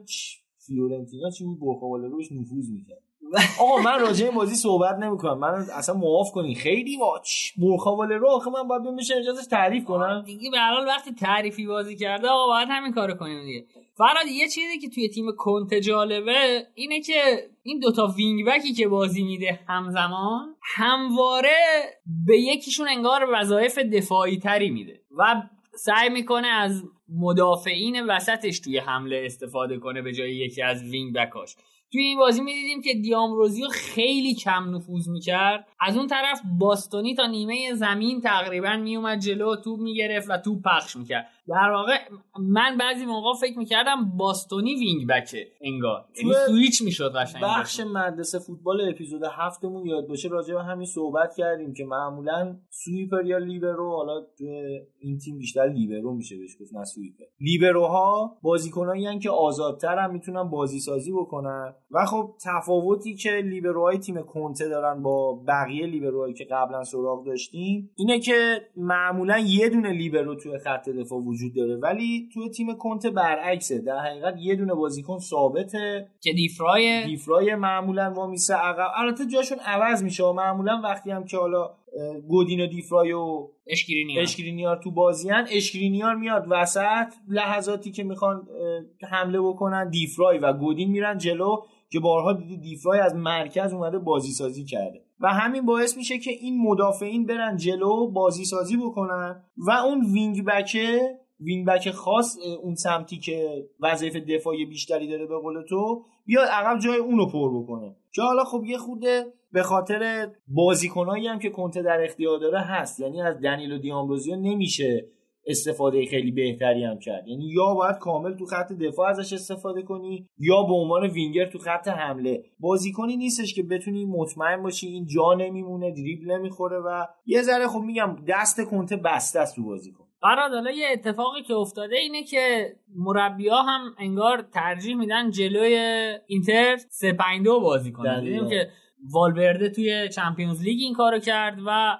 مونتلایی که همواره ترجیح میده با تک مهاجم و دو تا وینگر آزاد بازی کنه این بازی فدریکو کیزا رو مهاجم نوک بازی داده بود. من فکر می‌کنم اگه مونتلا 4 3 3 بازی می‌کرد حتی می‌تونست اینتر رو شکست بده. یعنی یه خورده اگر که به بازی عرض می‌داد می‌تونست کامل این دفاع رو دور بزنه و بتونه خیلی راحت به اینتر گل بزنه چون واقعا مدافعین اینتر خستن و شرایط اینو ندارن که بتونن بازی 90 دقیقه با بازیکنای مثل کیزا 90 دقیقه بخواد کنارش بود و دید واقعا اشکرینیار فکر می‌کنم گلی که اینتر خورد اشکرینیار دیگه حال نداشت. مثلا خطا بکنه روی روی احمق بود خدا. حالا احمقیتش کاری ندارم. داشتیم قبل پادکست صحبت می‌کنیم تنها دلیلی که توجیه می‌کنه اشکرینیار خطا نکنه تو صحنه اینه که یا آقا تختی باشه یا اینکه بهش گفته باشن اگه خطا کنی بعد با تیر می‌زنیم تو ساق پا. آقا خطا کو 40 متر دنبال بازیکن دوید مسابقه دو که نذاشتی که آقا لغت بزن زیر بازیکن.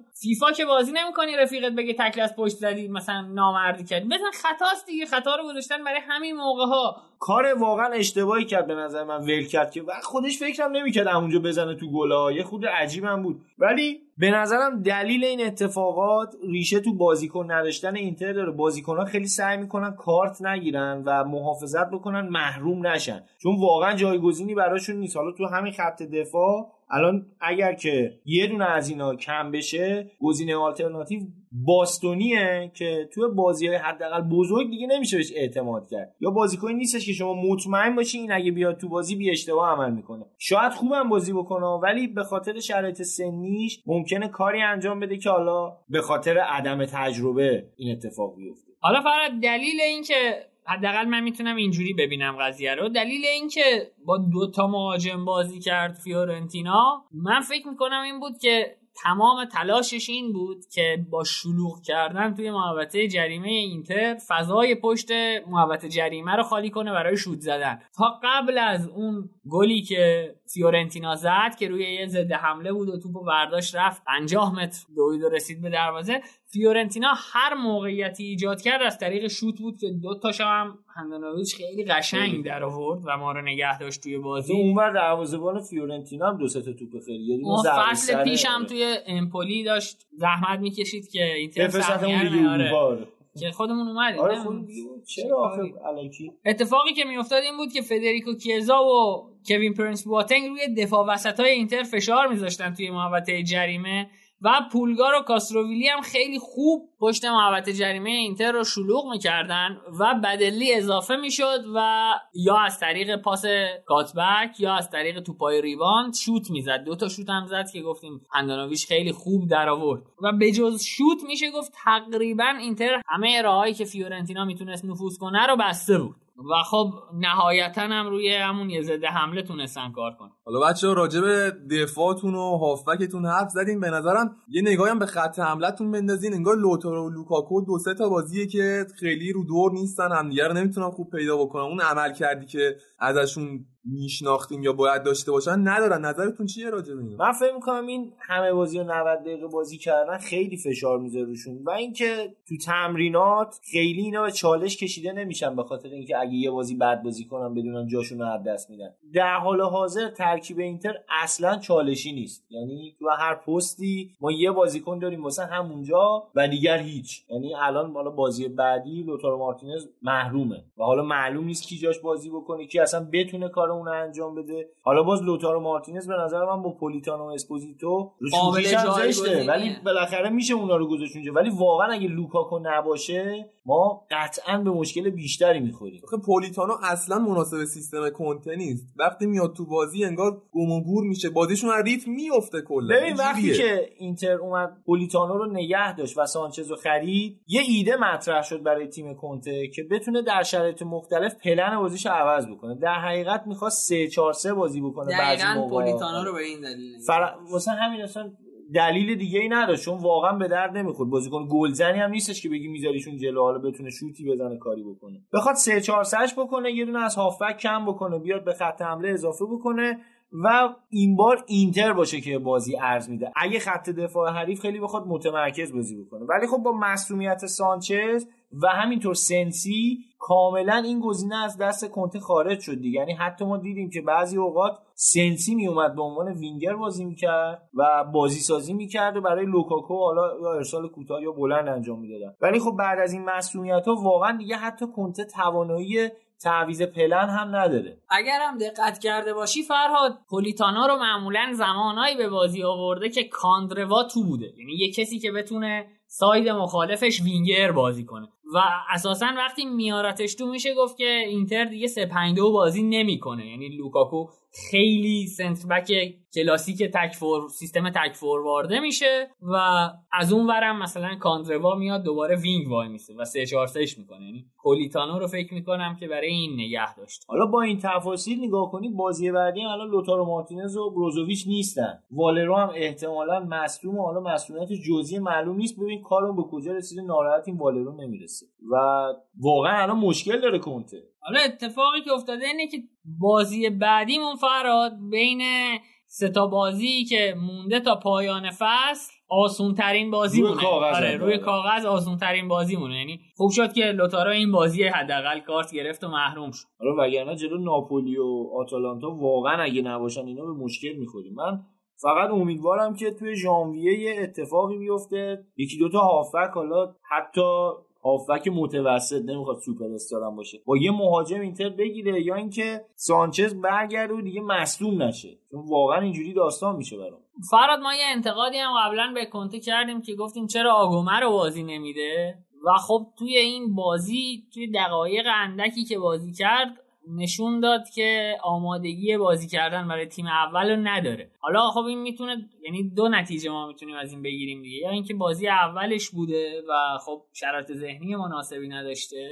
و خب اینجا مقصر کنته است که توی بازیهایی که مطمئنتر بوده بازی آگومه رو به ترکیب اضافه نکرده و توی بازی که مقابل فیورنتیناس. به هر حال فیورنتینا تیم نامداریه توی ایتالیا. توی این بازی اضافه کردن شاید خیلی خوب نباشه. میشه گفت گلم تقصیر آگومه بود و نتونست زیر توپ بزنه درست. حتی زیر توپ هم نتونست بزنه.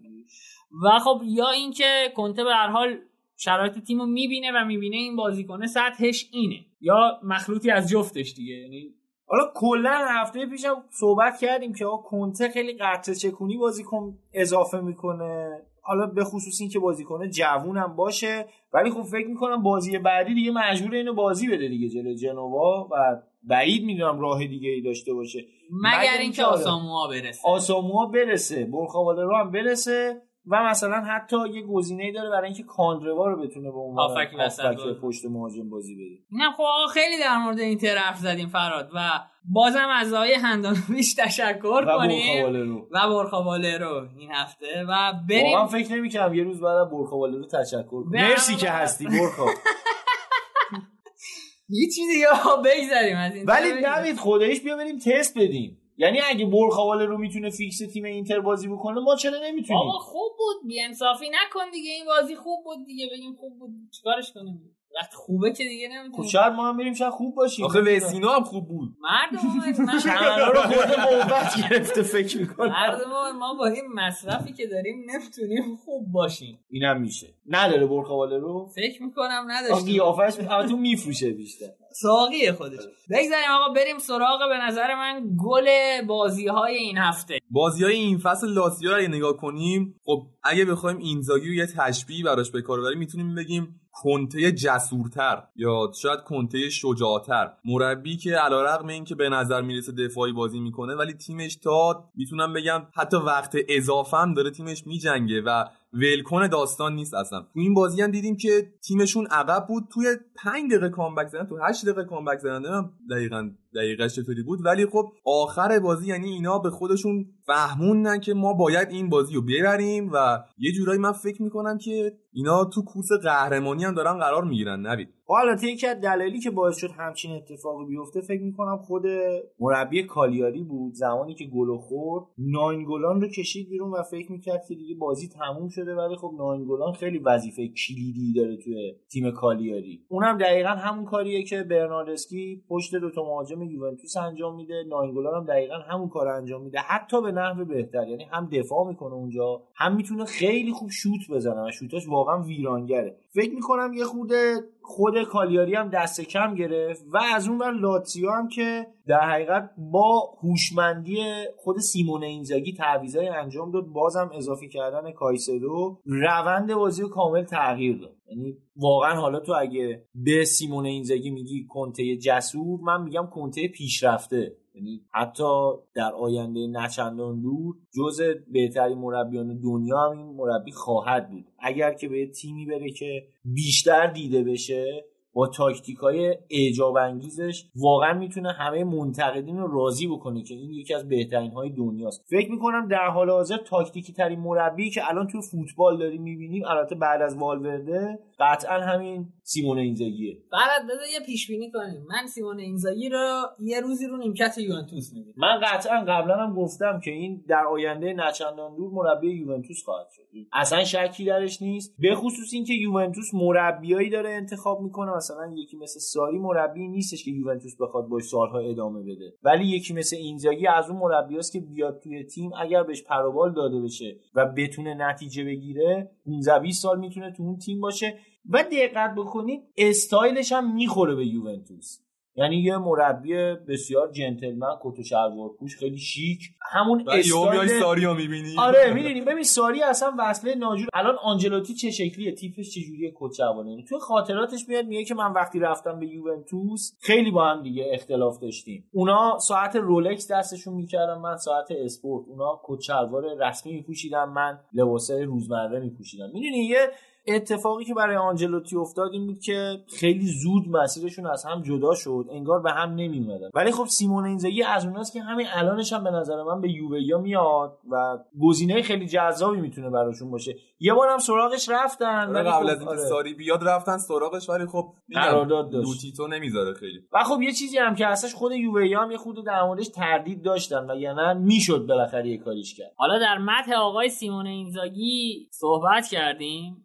بذار یه چند تا نکته هم بگم در مورد اینکه این آدم انگار که متخصص احیا کردن بازیکناییه که دیگه امیدی بهشون نیست. فراد ما توی ترکیب لاتزیو حداقل سه بازیکن رو می‌بینیم که یه روزی فکر می‌کردیم تموم شدن و الان نبض لاتزیو دست این ستاست اولیش که لوکاس لیواییه که از لیورپول وقتی جدا شد فکر می‌کردیم دیگه تموم شده. خود موقعی هم که تو لیورپول بود یه جورایی احساس می‌کردیم برای خود لیورپول هم وصله ناجوره و سطحش از سطح لیورپول پایین تره اما توی این تیم می‌بینیم که وسط زمین رو برای لاتزیو جمع می‌کنه. ایموبیله هم روزای خوبی رو سپری نمی‌کرد وقتی اومد به لاتزیو و خب از ایموبیله هم الان همون ماشین گلزنی سابق رو ساخته تبدیلش کرده به همون چیزی که قبلا حتی بهتر. حتی بهتر. و فرادیه بازیکنی که انگار ازش قطع امید شده بود به صورت کلی به نام لویز آلبرتو یه کسی رو ساخته که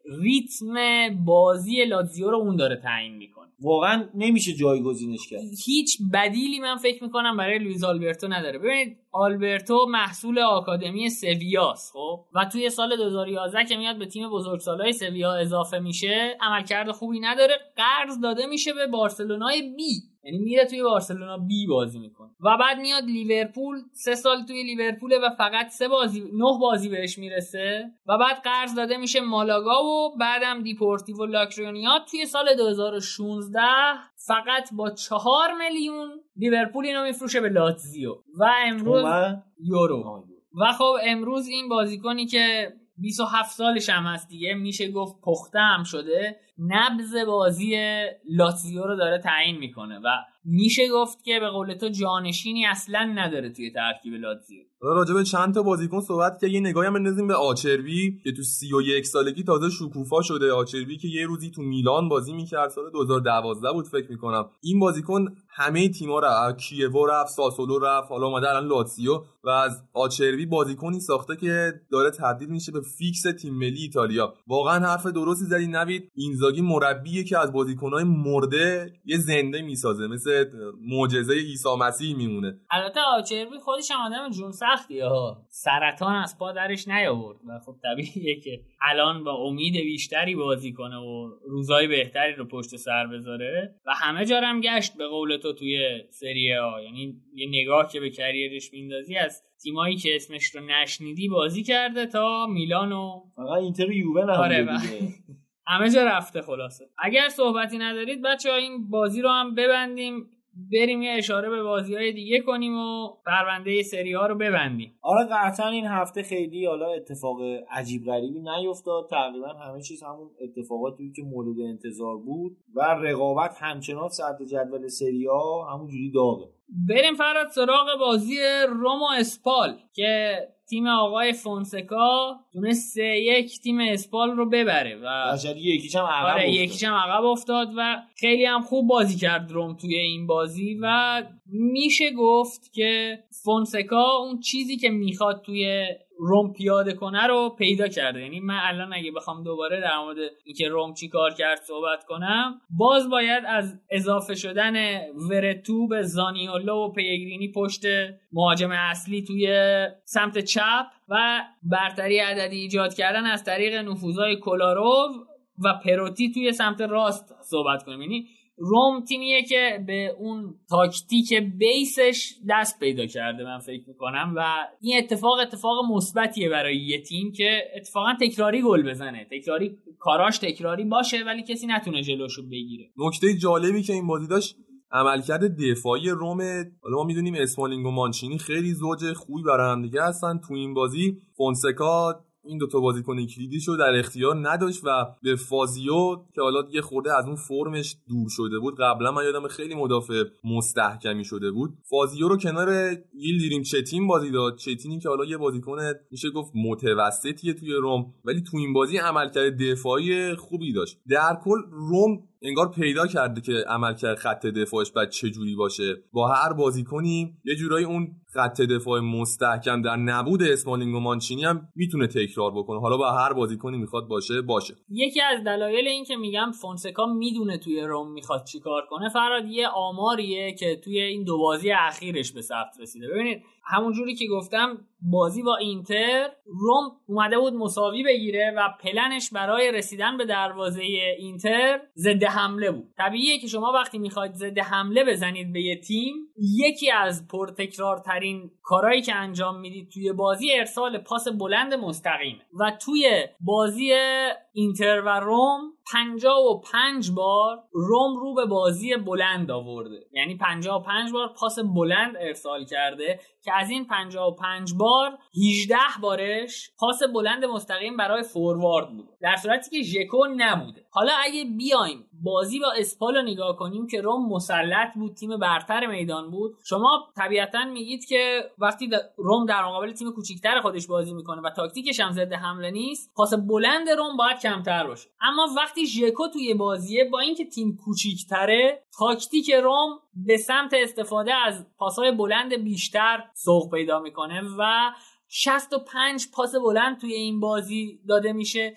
که تارگت بیش از نیمی از اونا خود ادنژکو بوده. یعنی فونسکا می‌دونه که از هر بازیکنیش چجوری می‌خواد استفاده کنه و خب این یک کردیت بزرگه برای یه تیم و فکر می‌کنم که روم هم از اون تیمایی باشه که تا روز آخر برای اون سهمیه چهارم بجنگه. فکر می‌کنم تا اینجا ثابت شده که لاتزیو اینتر و یوونتوس تیمایی هستن که جدی ترین گزینه هایی کسب سهمیه هستن و روم با عملکرد این روزهای اخیرش نشون میده که اون سهمیه چهارم اصلا بعید نیست که مال روم باشه. توی بازی مهم دیگه این هفته هم تیم آقای دیاورسا که ما کلی هم ازش تعریف کرده بودیم هفته های پیش گفته بودیم یکی از مربی های جوونیه که آینده داره توی ایتالیا. البته ایشون آلمانیه اصالتا. تونست تیم ناپولی رو ببره و اولین تجربه گتوزو روی نیمکت ناپولی با باخت دو یک به پارما رقم خورد. یه بازیکن این پارما داره پارسا. دژان کولوسفسکی که قرضی هم از,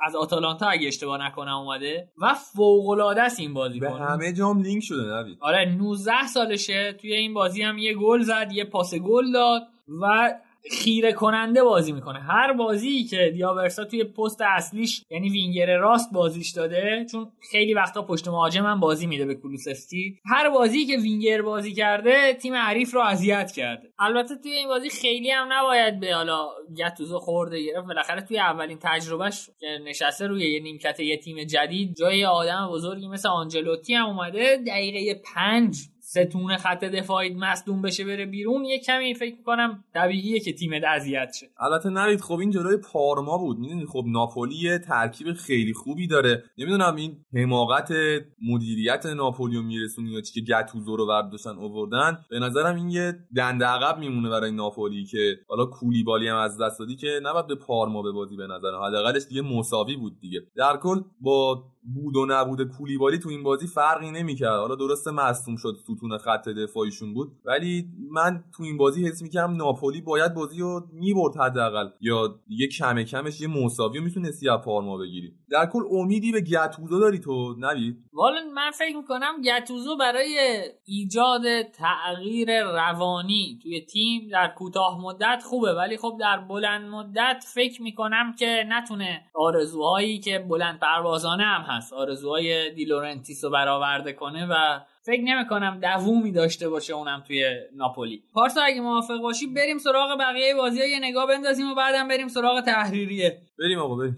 توی این هفته توی سایر بازی ها برشا لچر رو سه ایچ برد. سمپدوریا هم توی دربیشون تونست جنوا رو یک ایچ ببره. که اسمشون هم دربی فانوسه دیگه. آره. تورینو و الاس ورونا هم سه سه کردن. بولونیا هم تیم آقای گاسپرینی یعنی آتلانتا رو برد که این بازی هم بازی خوبی بود و توی هفته ای که مینامینوی ژاپنی به لیورپول لینک شده به نظر می‌رسه تقریبا کارش تموم شده باشه یه بازیکن ژاپنی 21 ساله دیگه هم یه درخشش عجیب و غریب نشون داد از خودش دفاع راست آقای بولونیا و میایلوویچ تاکاشیرو تومیاسو که خیلی خوب بازی کرد و نفس دفاع آتالانتا رو بریده بود. و خب نکته جالب این بازی هم گل زدن آقای پالاسیو بود که سالها جیگر ما رو توی اینتر و آرژانتین خون کرده بود. اما توی این بازی خیلی خوب بازی کرد یه گل هم زد و کلا میایلوویچ با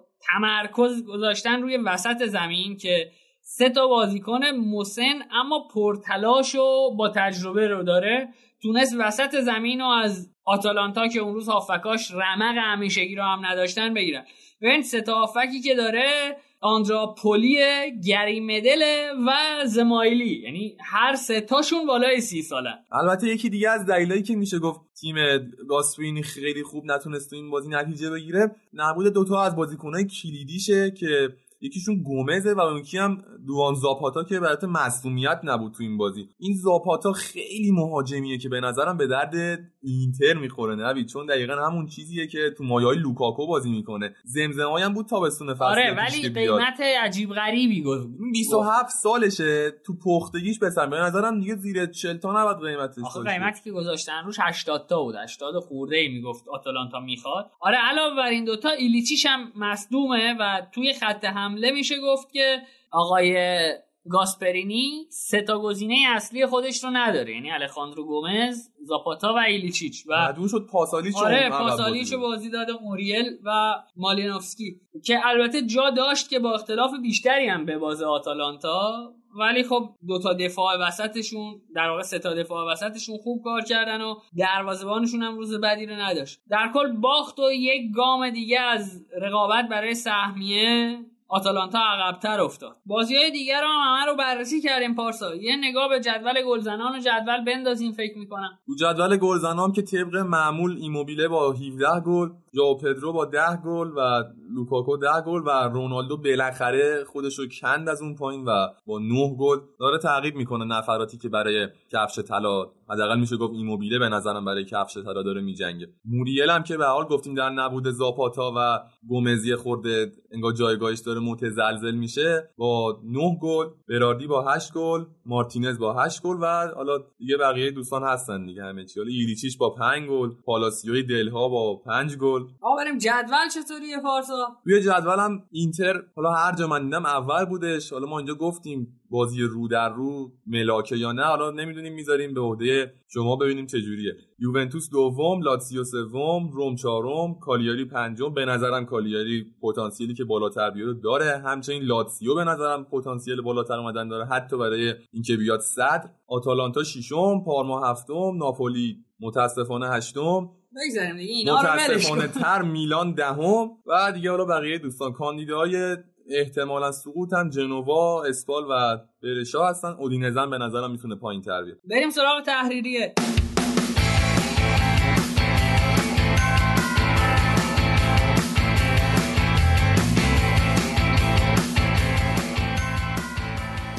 توی تحریریه به نظرم اول بریم سراغ میلان که خیلی از بازیکنان دارن حول این باشگاه میچرخن. یکیشون تودیبو مدافع بارساس که از فلامینگو اومد به این تیم. یه جوون آینده داره. به نظرم خیلی می‌تونه جای پیشرفت داشته باشه. خبر لینک شدنش به میلان اومده که فکر می‌کنم این یه تصمیم هوشمندانه برای جفت باشگاه می‌تونه باشه. هم بارسا که می‌خواد و حال مدافعش رو فکر می‌کنم قرضی بخواد بده به میلان که جای پیشرفت داشته باشه و میلانی که حالا خط دفاع خیلی مستحکمی نداره دنبال یه دفاع بهتریه برای جایگزینی موساکیو. خبر دومم راجع به لینک شدن مانجوکیچه به میلان که من فکر می‌کنم آخرش اینا زلاتان رو می‌گیرن نوید. حالا زلاتان هم خیلی از تیم‌ها لینک شد بولونیا لینک شد به ناپولی لینک شد. فکر می‌کنم مقصد کارش تموم شده با میلان دیگه. من فکر می‌کنم مقصد مانجوکیش همون قطر باشه و زلاتان بیاد آ ث میلان. اتفاق دیگه ای که توی این هفته سری آ افتاد و خیلی هم سر و صدا کرد اون طرحی بود که برای آغاز کمپین مبارزه با نژاد پرستی با عنوان No to racism یا No to racism طراحی شد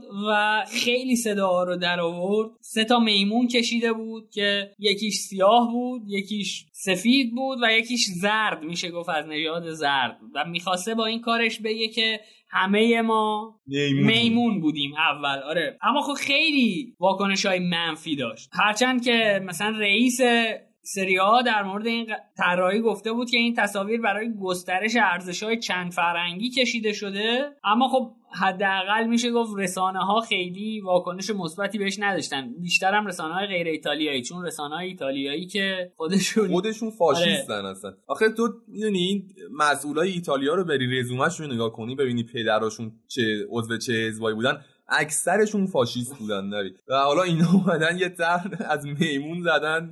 عجیبه یه خورده. می‌تونست یه چیز دیگه باشه آره واکنش هم میگم خیلی عجیب و غریب بود. مثلا یه گروه ضد تعویضی داریم به نام فاره. اون یه توییت زده بود بار دیگر فوتبال ایتالیا جایی برای هیچ حرفی باقی نگذاشت. در کشوری که مقاماتش هفته به هفته در مبارزه با نجات پرستی ناتوان هستند سری آ کمپینی را آغاز کرده است که به نظر می‌رسد شبیه یک شوخی بیمارگونه است. یعنی میگم همچین واکنشهایی داشته. و خب من ترجیح میدم ما در مورد این قضیه صحبت نکنیم. بس دیگه واقعا بس با اصلا ما یه چیزی هم بود نگفتیم رو خیلی پرداخته نشد بهش. اون ماجرای بلک فرایدی هم بودش. خیلی اونم عجیب غریب بود. کلا تو ایتالیا مثل که همه دوست دارن یه خورده سیاه‌پوستا رو یه انگولکی بکنن یه جورایی همه آره. رو به هم بدن. این تنور رسانه ها رو داغ نگه دارن. می اصلا میام وضع خیلی خرابه دیگه. یعنی یه رئیس باشگاه برشا که در مورد بالوتلی گفته بود او سیاه می‌خواد برای سفید کردن خودش تلاش کنه یا می‌خواد خودش رو تمیز کنه. یا میگه یه کارشناس توی یه برنامه ورزشی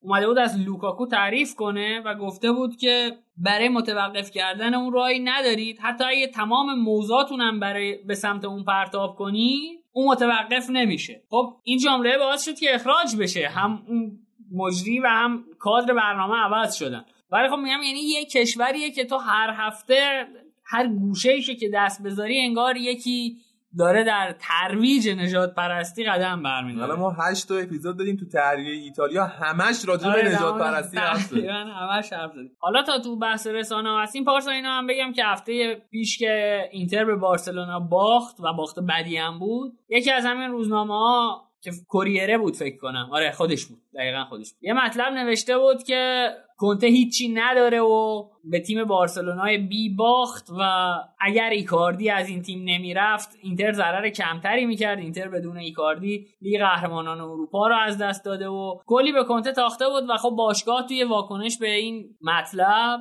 کنفرانس مطبوعاتی رو تحریم کرد و نرفت. از اون ور این صنف روزنامه نگارا گفته بود که کنته و باشگاه اینتر باید بیان از ما عذرخواهی کنن. و خب انجمن مربیان گفته بودن که نه شرایط برای بردن بارسلونا واقعا مهیا بود برای اینتر. اینجا دیگه واقعا می‌تونه کنته بتوت آره میشه به کنته انتقاد کرد. کنته که خدا نیست به همه میشه انتقاد کرد. ولی نکته اینجاست که آخه کنته هم دست و بالش بس است دیگه. آخه از نونهالان بارسا دیگه. آه نگو این حرف نزن دیگه سوارز بازی کرده توی اون بازی گریزمن بازی کرده ویدال بازی کرده. قبول اینتر باخت بعدم باخت.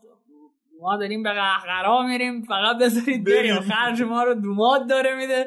ولی میگم باشه ما باختیم. خیلی هم بد باختیم. عملکردش هم بد بود. ولی نه اینکه به خاطر نبود ایکاردی ما هست شدیم و چه می‌دونم کنته هیچی نداره. نمیشه که یه مربی هیچی نداشته باشه الان صدر سری ها باشه. درسته که متزلزل صدر درسته که من فکر می‌کنم اینتر قهرمان نمیشه و خیلی هم ضعف داره این تیمه ولی نمیشه یه بیای به یه مربی بگی تو هیچی نداری. دست چرا آقا داره؟ الان تیمش صدر آره این حرفش خورده و اینا هم بگم به عنوان یه طرفدار اینتر که اینتر از هر چیزی ضرر کرده باشه از رفتن ایکاردی ضرر نکرده. الان این دو نفری که دارن توی خط حمله ما بازی می‌کنن تمام رکوردهای تاریخ باشگاه خودمون رو حداقل جابجا کرده بگذریم از اینتر بگذریم آقا. ما در مورد اینتر حرف نزنیم به این قرعه کشی تیم‌های ایتالیایی ببینیم کی آره حالا توی لیگ قهرمانان ما خوردیم به لیون که به نظرم بهترین قرعه بود که می‌تونست به یوونتوس بخوره بود با توجه به اینکه کلیدی ترین بازیکنشون که ممفیس بودم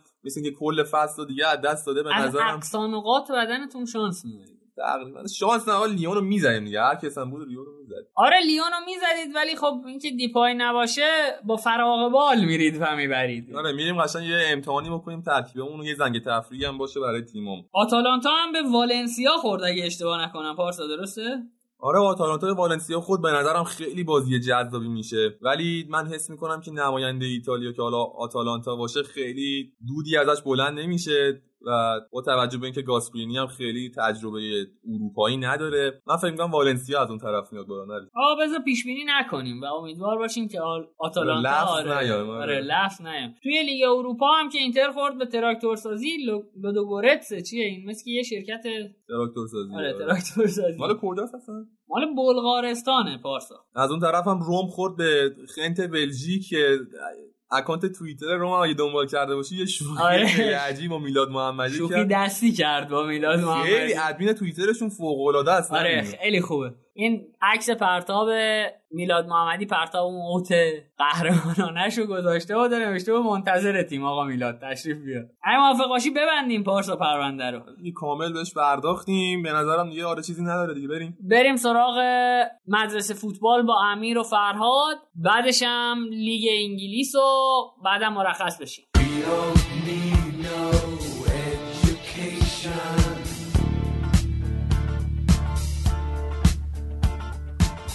Don't need no thought control.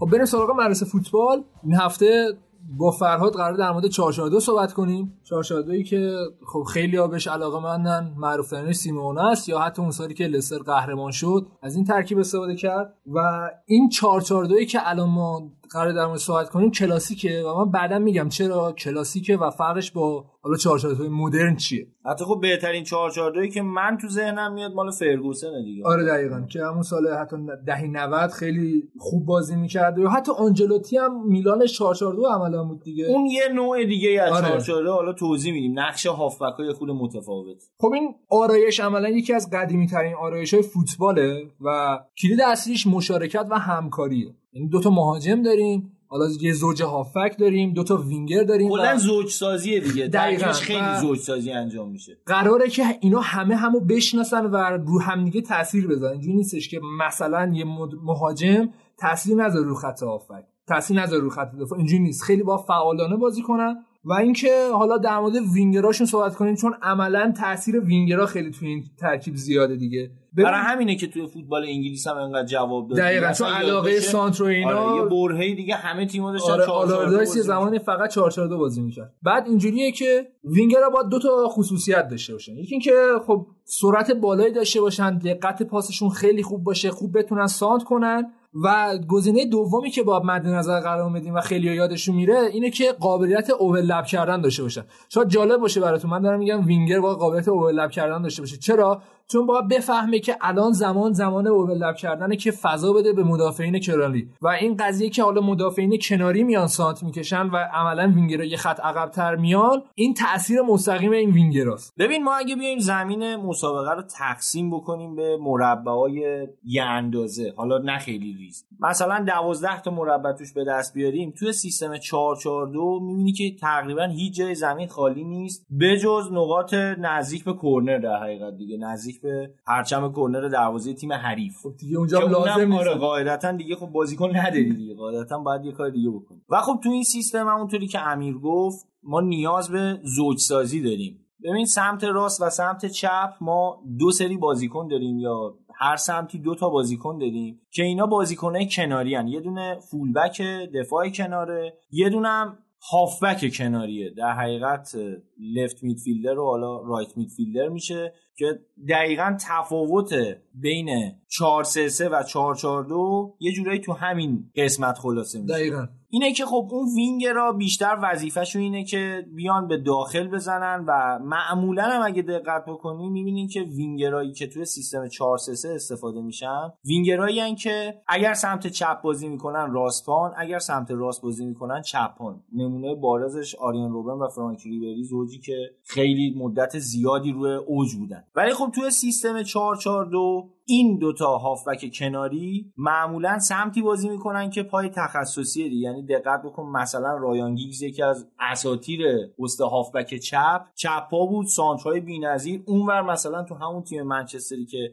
درباره فرگوسن می‌خوایم مثال بزنیم دیوید بکام همون با پای. راست سانترهای فوق‌العاده. و حالا پشت سر اینا دوتا مدافع کناری هن. این مدافعین کناری وظیفهشون چیه وظیفهشون اینه که وقتی که تیم میره در قالب حمله بیان کمک بکنن و فضای پشت هافبک های کناری رو پوشش بدن. چرا؟ چون هافبک کناری میره به اون فضایی که ما صحبت کردیم خالی مونه دم پرچم کرنر تیم حریف؟ حالا پ- کرنر برای ما میشه.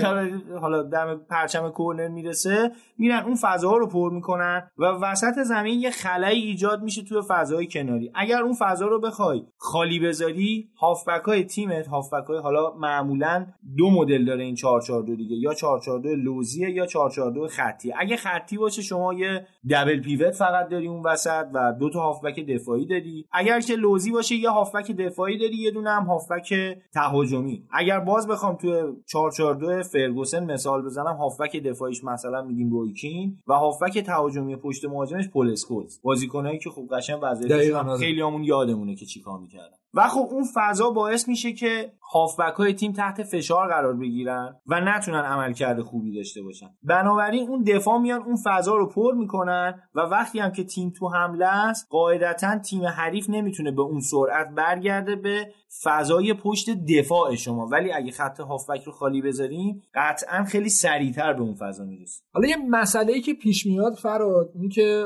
این دوتا مهاجم باید چیکار کنن؟ و کسی بهتر از تو الان نمی‌تونه توضیح بده که این دوتا مهاجمی که عملا می‌تونم بگم از نظر رفتاری با هم متفاوتن یعنی یکیشون عملا قد کوتاهه و روی زمین خیلی مسلطه اون یکی روی هوا خیلی مسلطه حالا لزوما لاز... حتما نباید نه، ولی تو بهترین. حالتش. معمولا بازیکنهای تکنیکی ریزنقش هم بازیکنهای حالا فیزیکی هم که دیگه خب مشخصه دیگه نمونهش الان توی لیگ خودمون هم مثلا بخوایم مثال بزنیم دیاباته و و مهدی قائدی. حتی می‌خواستم بگم اینتر رو بگی. لوتارو مارتینز تو همون منچستر فرگوسن اندی کول و دوایت یورک حالا اندی کول بیشتر اون بازیکن تمام کننده بود. یورک هم بیشتر اون بازیکنی بود که فضا سازی می‌کرد. ببین دو تا مهاجم میان وظایف مختلف به عهده می‌گیرن. یکی کارهای فیزیکی رو به عهده می‌گیره. یکی کارهای تخریبی و تکنیکی رو به هم ریختن سازمان دفاعی حریف ما یه بار اومدیم صحبت کردیم اینجا راجع به اینکه خب دفاعهای حریف چه کار می‌کنن. حالا بیایم صحبت بکنیم ببین که مهاجم باید چجوری فرار بکنه از اون سازمان دفاعی حریف. ببین اگر ما دو تا مهاجم تکنیکی بیایم بذاریم با بستن فضاهای ریز کاملا میشه این دوتا مهاجم رو کنترل کرد و حتی اگه فضا هم گیرشون بیاد عموما چون بازیکنهای سرعتی یعنی دقت بکنی بازیکنها توی سرعت دقت لازم برای ضربه زدن رو ندارن بنابراین نمیشه ازشون آمار گل بالایی رو انتظار داشت ولی آمار خلق موقعیت بسیار یا زیادی.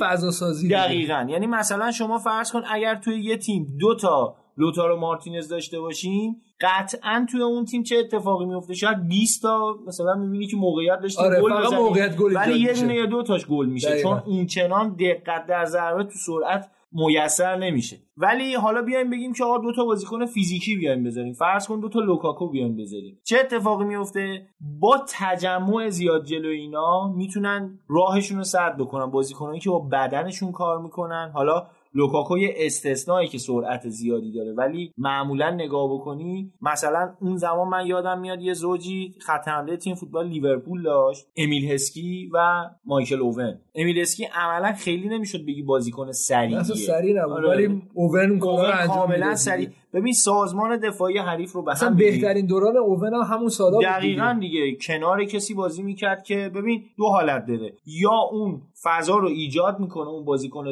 درشت هیکل به قولی با بدن خودش یا مجبور میشه مدافع بره سمت اون که براش ارسال نشه یا اینکه اوون با دریبل و سرعتش می‌تونه جا بذاره. حالا دفاع حریف. دفاع حریف اگر که بخواد فقط تنومند باشه می‌تونه جلوی اون بازیکن به اصطلاح بگیره. حریف وایسه. اگرم بخواد فقط سرعتی باشه فقط می‌تونه جلوی اوون رو بگیره. با یه تنه اون بازیکن حریف قاعدتا به زمین می‌خوره. این بازیکن ریز نقش نقشش به هم ریختن سازمان دفاعی حریفه. یعنی حالا مثلا فرض کن شما دو تا دفاع میانی داریم. مثلا امروز لیورپول رو فرض کن. فندایکو داریم که هفته دو هفته پیش بود فکر می‌کنم تو اپیزود هفت راجبش صحبت کردیم که فندایک در حال حاضر دلیل اینکه خیلی درگیر نمیشه با بازیکن حریف اینه که الان نقشش یه جور سویپره. قرار نیست درگیر آره، بشه. ارورای خط دفاع رو پوشش میده. بنابراین این بازیکن بنابراین برای مغلوب کردن فندایک به خصوص اینکه مثلا بازیکن تنومندی هم هست شما لازمه که تکنیک و سرعت خوبی داشته باشی که بتونی از دستش فرار کنی یعنی توپو بندازی و بری. از اون ور وقتی توی سرعتی نیاز داری به اینکه یه بازیکن تنومند بیاد و درگیر بشه مثلا با یکی مثل ماتیپ. ماتیپی که می‌دونی سریعتره. آره. ولی خب اونقدر قدرت بدنی و به خاطر نوع بازیش هم اونقدر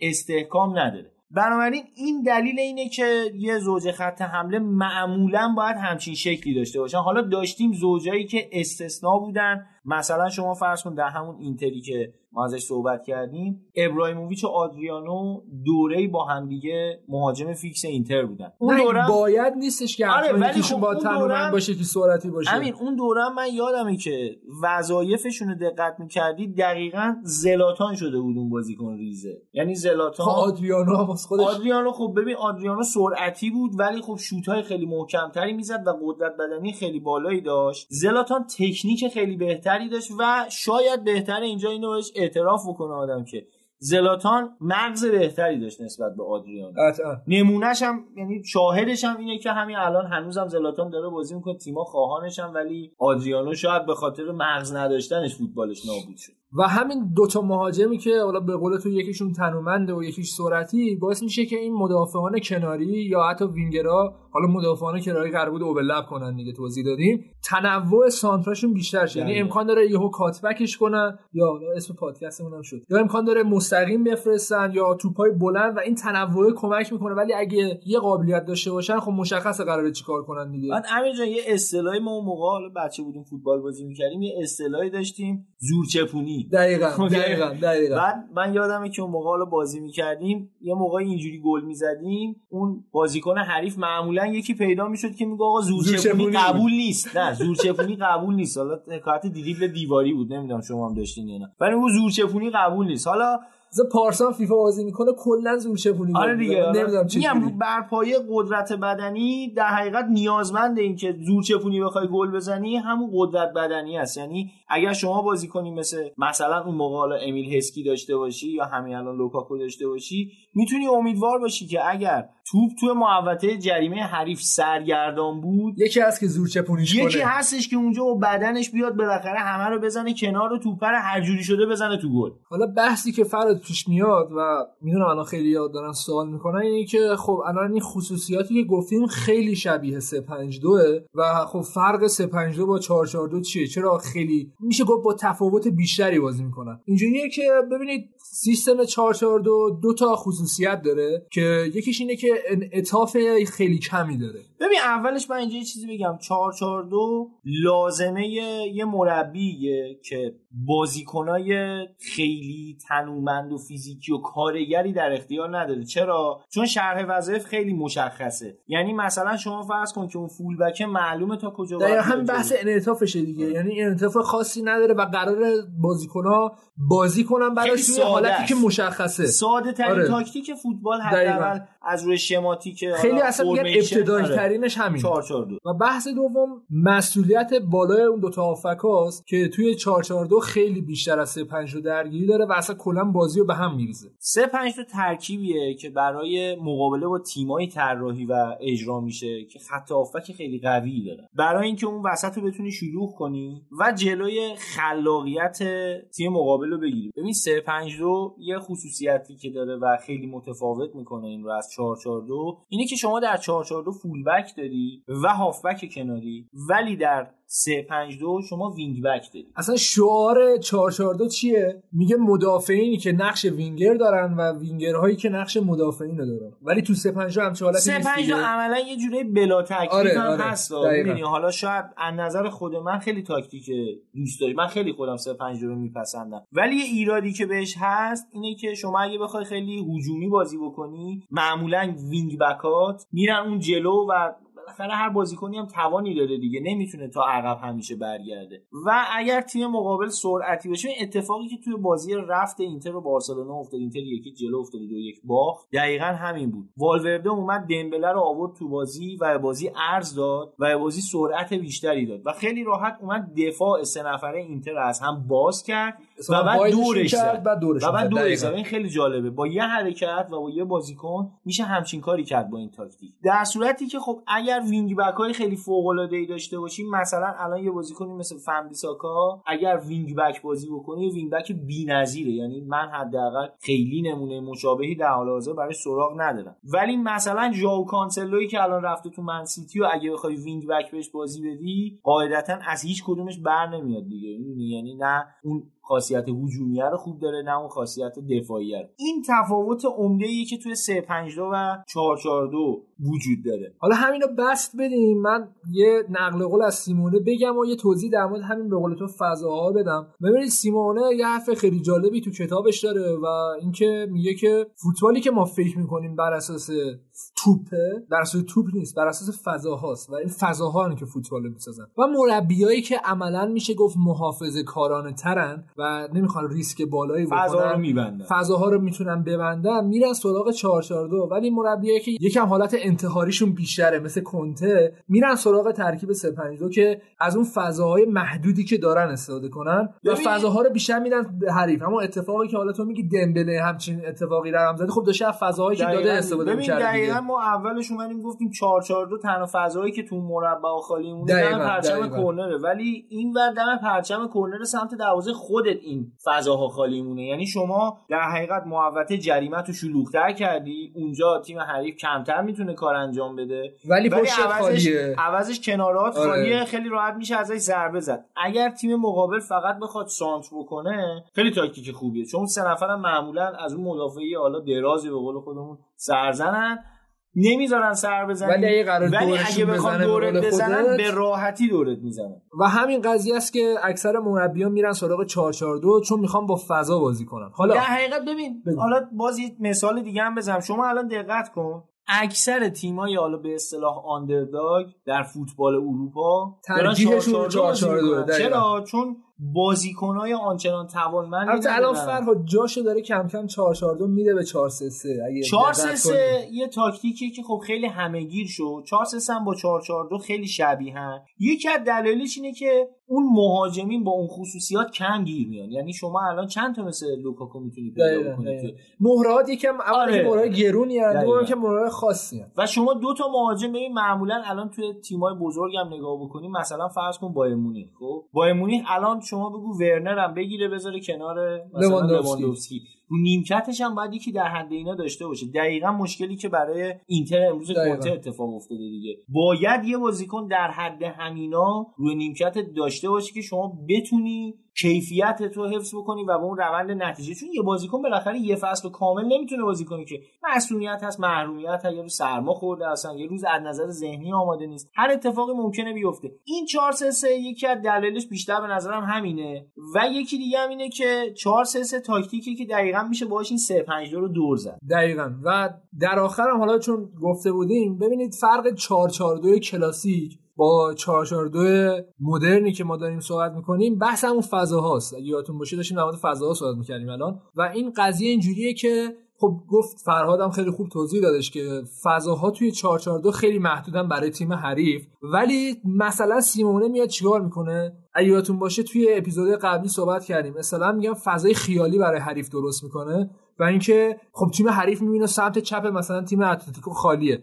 توپو میندازه اونجا. در حالی که تمام تیم می‌دونن که قرار توپو بندازه سمت چپ و دورش می‌زنن و توپو می‌گیرن. اینجوری که میاد از این فضاهایی که داره یه ترپی اصلا یا یه تله درست می‌کنه برای مهاجمین حریف و از اون طریق توپشون رو می‌گیره و بازم همون 442 فقط یکم در مورد فضاها بیشتر داره صحبت می‌کنه. ولی ترکیب و اون استایلش همینه اگه دیدین مثلا نوشته 442 کلاسیک با 442 مدرن بیشتر درگیری بین فضاها و اون نظریه‌ای که اصلا قرار با فضا چیکار کنیم. و اینا از نظر lineup ی اینا همه با هم برابرن و فرقی با هم ندارن. حالا من پیشنهاد میدم که اینجا ببندیم این بحثو و هفته های آینده به شیوه هایی بپردازیم که از دل این در اومدن. من فقط قبل اینکه این قسمت رو ببندیم می‌خوام بگم که اعتبار 442 رو در فوتبال امروزی شاید باید به دو نفر داد. یکی الکس فرگوسن قطعا, قطعا. و یکی هم به مارچلو لیپی. لیپی که حالا هم 352 بازی می‌کرد هم 442 ولی خب 442 هم زمانی که بازی یعنی یاد بشه خیلی برام نوشابه وا می‌کرد. آره، فرگوسن و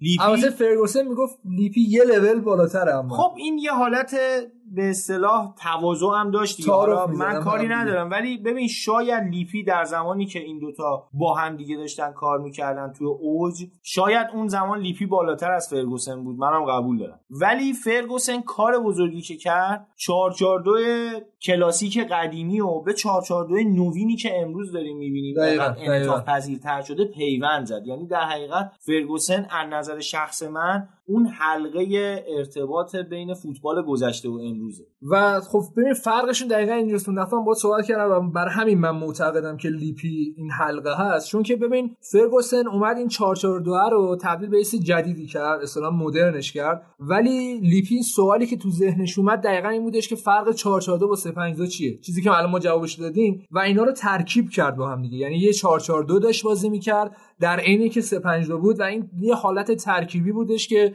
از تیم لیپی می‌شد دید و خب به نظر من این خفن تره من فرگوسن من خیلی قبول دارم اصلا من کیم که فرگوسن من بیشتر منظورم ولی چیه ثباتی که آره ثبات داشت. چیز دیگه بود ببین شما دقت بکنی فرگوسن کسیه که تو فوتبال گذشته میاد مربی میشه تو فوتبال کلاسیک میاد مربی و توی میشه. مدرن و توی فوتبال مدرن هم بازم جواب. برنده بود آره، خیلی عجیب می‌دونی؟ بود. یعنی ولی لیپی اینجوری نبود. لیپی شاید دورانش یه خورده کوتاه‌تر آره، بود. البته یه چیزی هم هست. زمانی هم که لیپی مربیگری می‌کرد رقبای خیلی خفنتری وجود داشت براش. حداقل تو سری آ اونجا واقعا یه بکش بکشی بود دیگه. خیلی مصدوم می‌دادن خیلی شرایط بدتری بود و اینکه فوتبال ایتالیا خیلی تاکتیکیه و اون فضاهایی که حالا ما راجبش اینجا صحبت کردیم تو فوتبال ایتالیا تیم حریف خیلی کمتر برای همینه که لیپی رفت دنبال یه تاکتیک دیگه و ترکیبش کرد دیگه. دنبال این آره. بود که یه راهی پیدا بکنه تیم حریف رو مجبور بکنه به باز شدن. دقیقا. ولی خب سخت‌تر آره، بود دیگه. فوتبال انگلستان دنبال این نبود. در همین باز 442 شو نداره. مستحکم کرد و آره. اونم جواب داد اینم جواب داد. واقعا مقایسه این دوتا خیلی سخته. خب اینم از پرونده این هفته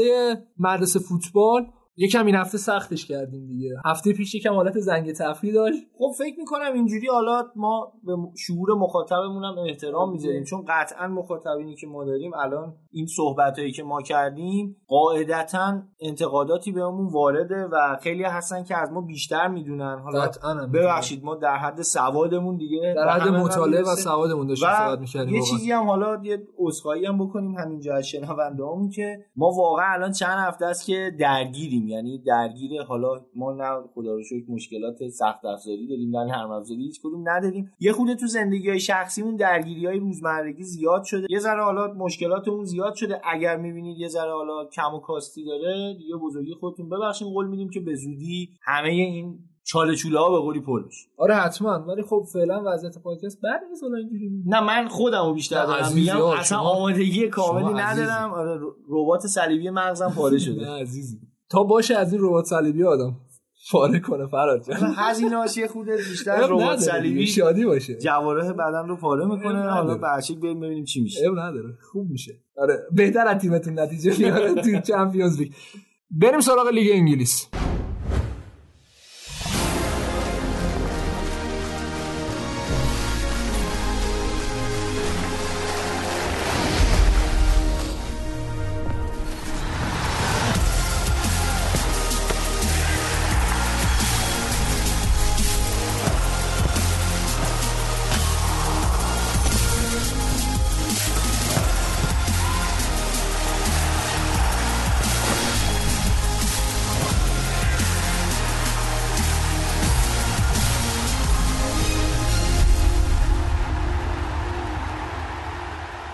بریم سراغ انگلیس. در کنار من هم مهدی هست هم سهراب.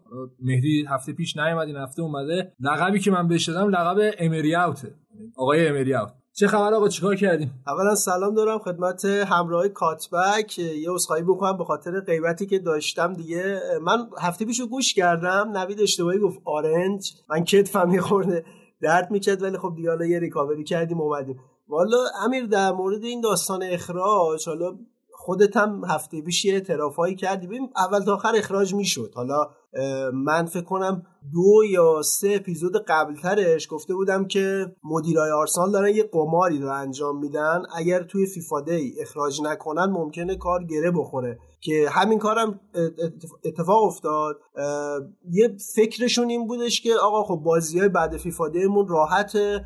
بازیکنهای مصدوم برمیگردن و تیمو دو هفته تمرین میده و آقا همه okay میشه. بازی هم واقعا رو کاغذ راحت بود ولی چیزی درست نشد اخراج شد و یه حالت عجیبی شد که هم مورینیو رو از دست دادیم همین که الان هم هنوز ویلون و سیلون دنبال سرمربی داریم میگردیم. آره یه مثالی که من زدم اینجوری بودش که فرض کن توی خونه داری زندگی می‌کنی بعد این خونه اصلا وضعیت خوبی نداره. اصلا تو فرض کن موش داره تو فاضلاب میاد داره خونه میریزه بعد تو خونه رو میفروشی. میفروشی نمیری دنبال خونه. و اصلا فکرش هم نیستی که خب من فروختم برم کجا زندگی کنم. الان آرسنال دو هفته داره تو خیابون میخوابه به امید روزی که بره خونه بخره. خب قبلش باید یه هماهنگی تو ذهنت بشه که می‌تونی بری یه خونه بهتر یا من ترجیحم این بودش که حداقل تو اون خونه زندگی می‌کردیم. الان وضعیت آرسنال اینجوری که واقعا بی خانمانه و وضعیت جالبی نداره. اتفاقا خود مدیر آرسنال هم به نظر می‌رسید فکر می‌کنه که آقا بعد از استفاده دیگه کلا همه چی برمیگرده یه سه چهار هفته می‌بریم بعد حالا تو این برهه بازی سخت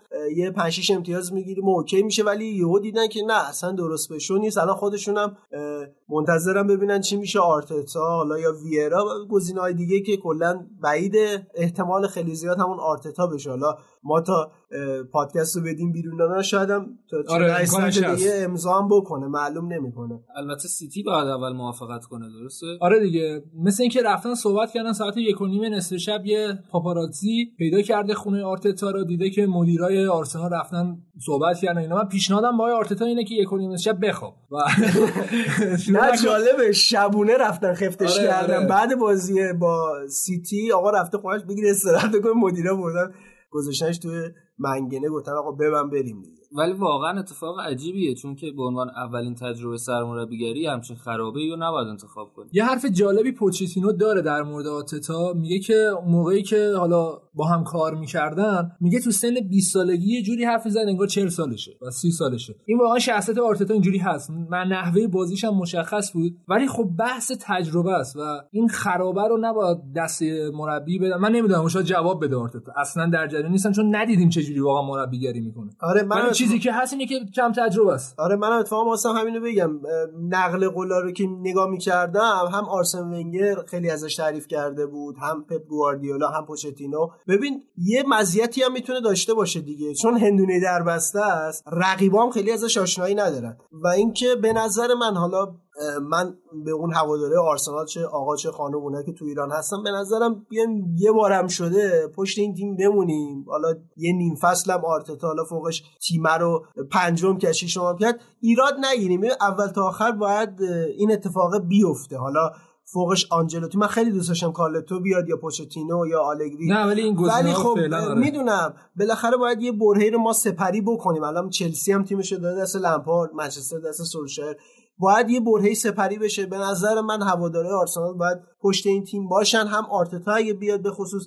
رو که من گفته بودم قبلا فن ما خیلی ایراد و اشکال داره. ببین من حالا راجع به اوزیل صحبت می‌کنم. ببین چقدر دو دستگی توی هواداره ما وجود داره شما یه توییتر بری دیگه همه چی حساب کار دستت میاد که چقدر نظرها و اینجور چیزا متفاوته. یه روز مربی تعریف می‌کنن یه روز پشتش خالی می‌کنن. این باید درست بشه. ما حالا مربی رو میگیم باشگاه رو میگیم. هوادارم بالاخره یه نقشی داره دیگه. مخصوصا اگه آرتتا مربی بشه نباید صندلی رو خالی بکنن. الان بازی سیتی من فکر کنم خیلی زود اصلا ورزش اصلا. نصف استادیوم خالی بود یا رو مخ من بود خیلی. بده این دیگه مهدی حالا در مورد سولشر گفتی جالب این هفته دقیقا فکر کنم قبل از بازی اورتون بود بهش گفتن که به نظر می‌رسه بعد از اینکه تو اومدی چلسی هم کارو داد دست لمپارد آرسنال حالا داد دست لیونگبرگ الان هم آرتتا و اورتون هم دانکن فرگوسن رو فعلا آورده گفت به نظرت یه انقلاب جدید رو آغاز کردی و گفت که نمی‌دونم حالا در مورد اون باشگاه ولی خیلی مهمه که بدونی باشگاه چیه هویتش چیه از کجا میاد و بتونی اینو به بازیکنات منتقل کنی.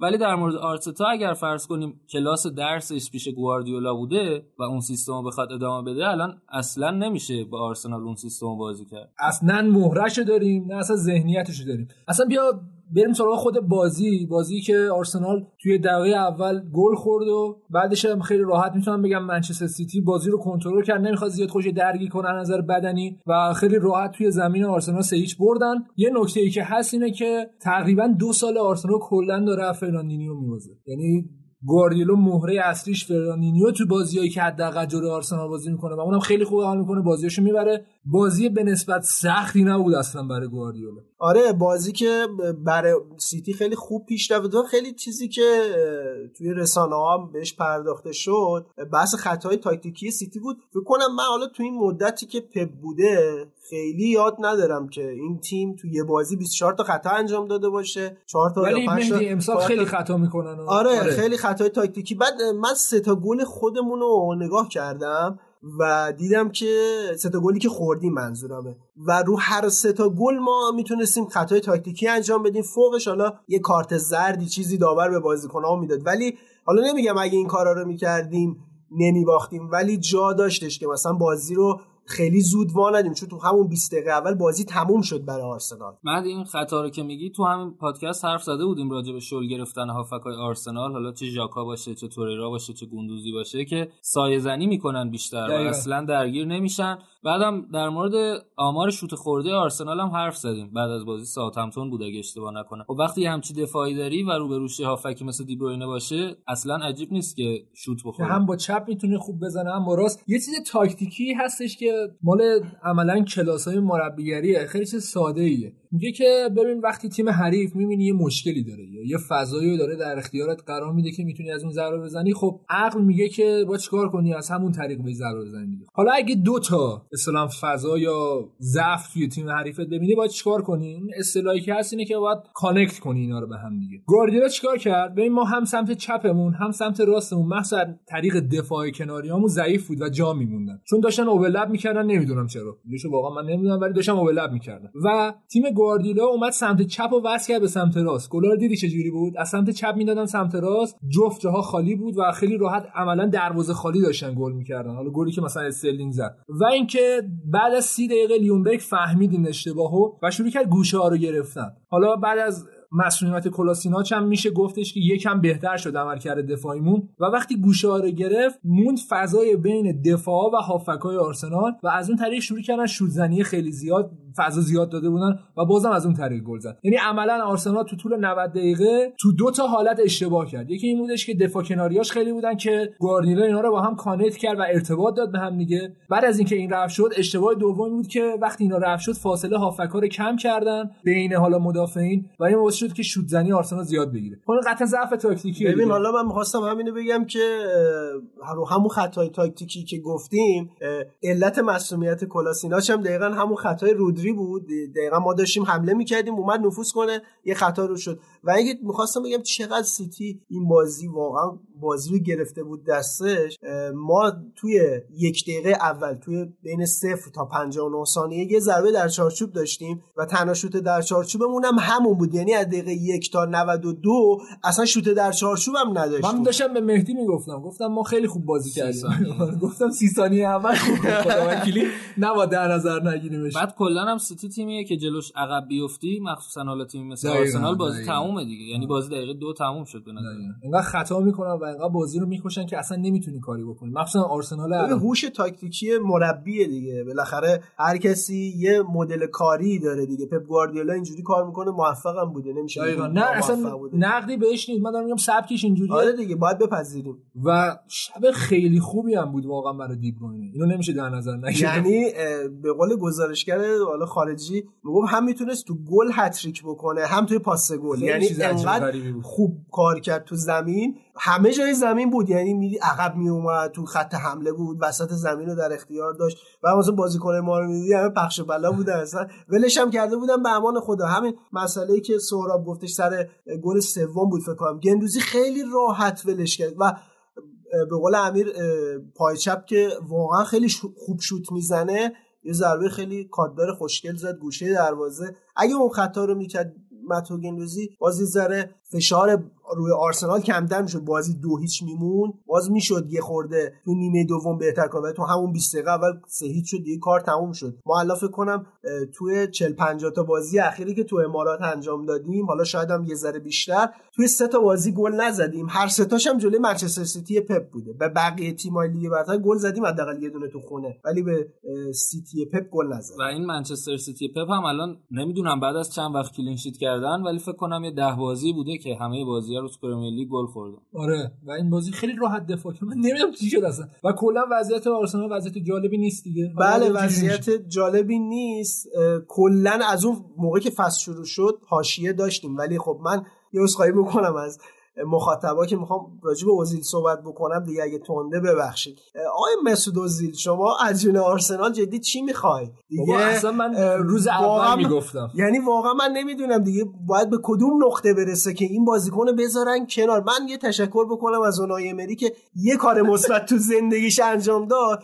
این بازیکن نشوند سر جاش. یعنی فهمید که آقا این فساد تیمه. حالا حرف آخر فکر می‌کنین که توی بازه زمستون آرسنال خرید می‌کنه؟ یا اصلا option ی هست نه، من بعید می‌دونم. منم بعید می‌دونم. احتمال خیلی زیاد آرتتا اگه بیاد یه همین ترکیب رو حفظ بکنن. بعد توی به قول معروف تابستون تابستون خیلی مهمیه برای ما. چون اوبامیانگ مثلا می‌رسه به یه سال آخر قراردادش لاکازت. بازیکنهای دیگه احتمال هستش که بعضی ستاره هامون و اینا رو هم بفروشیم یا لاکازت و حتی. مثلا با پول فروش اون یه وینگر مثلا بخریم. خودمونیم دیگه. آرسنال امسال وقتی که به تابستون برسه خیلی از بازیکناشو که عملا سوپر استار تیمن از دست میده. این یه شرایطی که همه می‌دونن. و باید یک مربی بیاد که این وضعیت رو کنترل کنه. حالا آرتتا از دید فنیشو بذاری کنار. نیاز داره که این تیمو جمع کنه و من به نظرم هنوز اون شخصیتشو دقیقا می‌خواستم همینو بگم. ببین آرتتا رو تصاویر نگاه می‌کنی خیلی شخصیت آرومیه خب؟ و این بازیکنان ببخشید یه خود سرکشن. خب یعنی معلوم نمی‌کنه که شاید آرتتا بیاد این بازیکنان کلش بکنن اوزیل چون- واسه چی باید بیاد آره. بعد تعویض اینجوری کنه. خب بعدی دیگه من چیکار کنم؟ نه بدی. جدی مسعود اوزیل خب واقعا تو اون 59 دقیقه 60 دقیقه چیکار کرد؟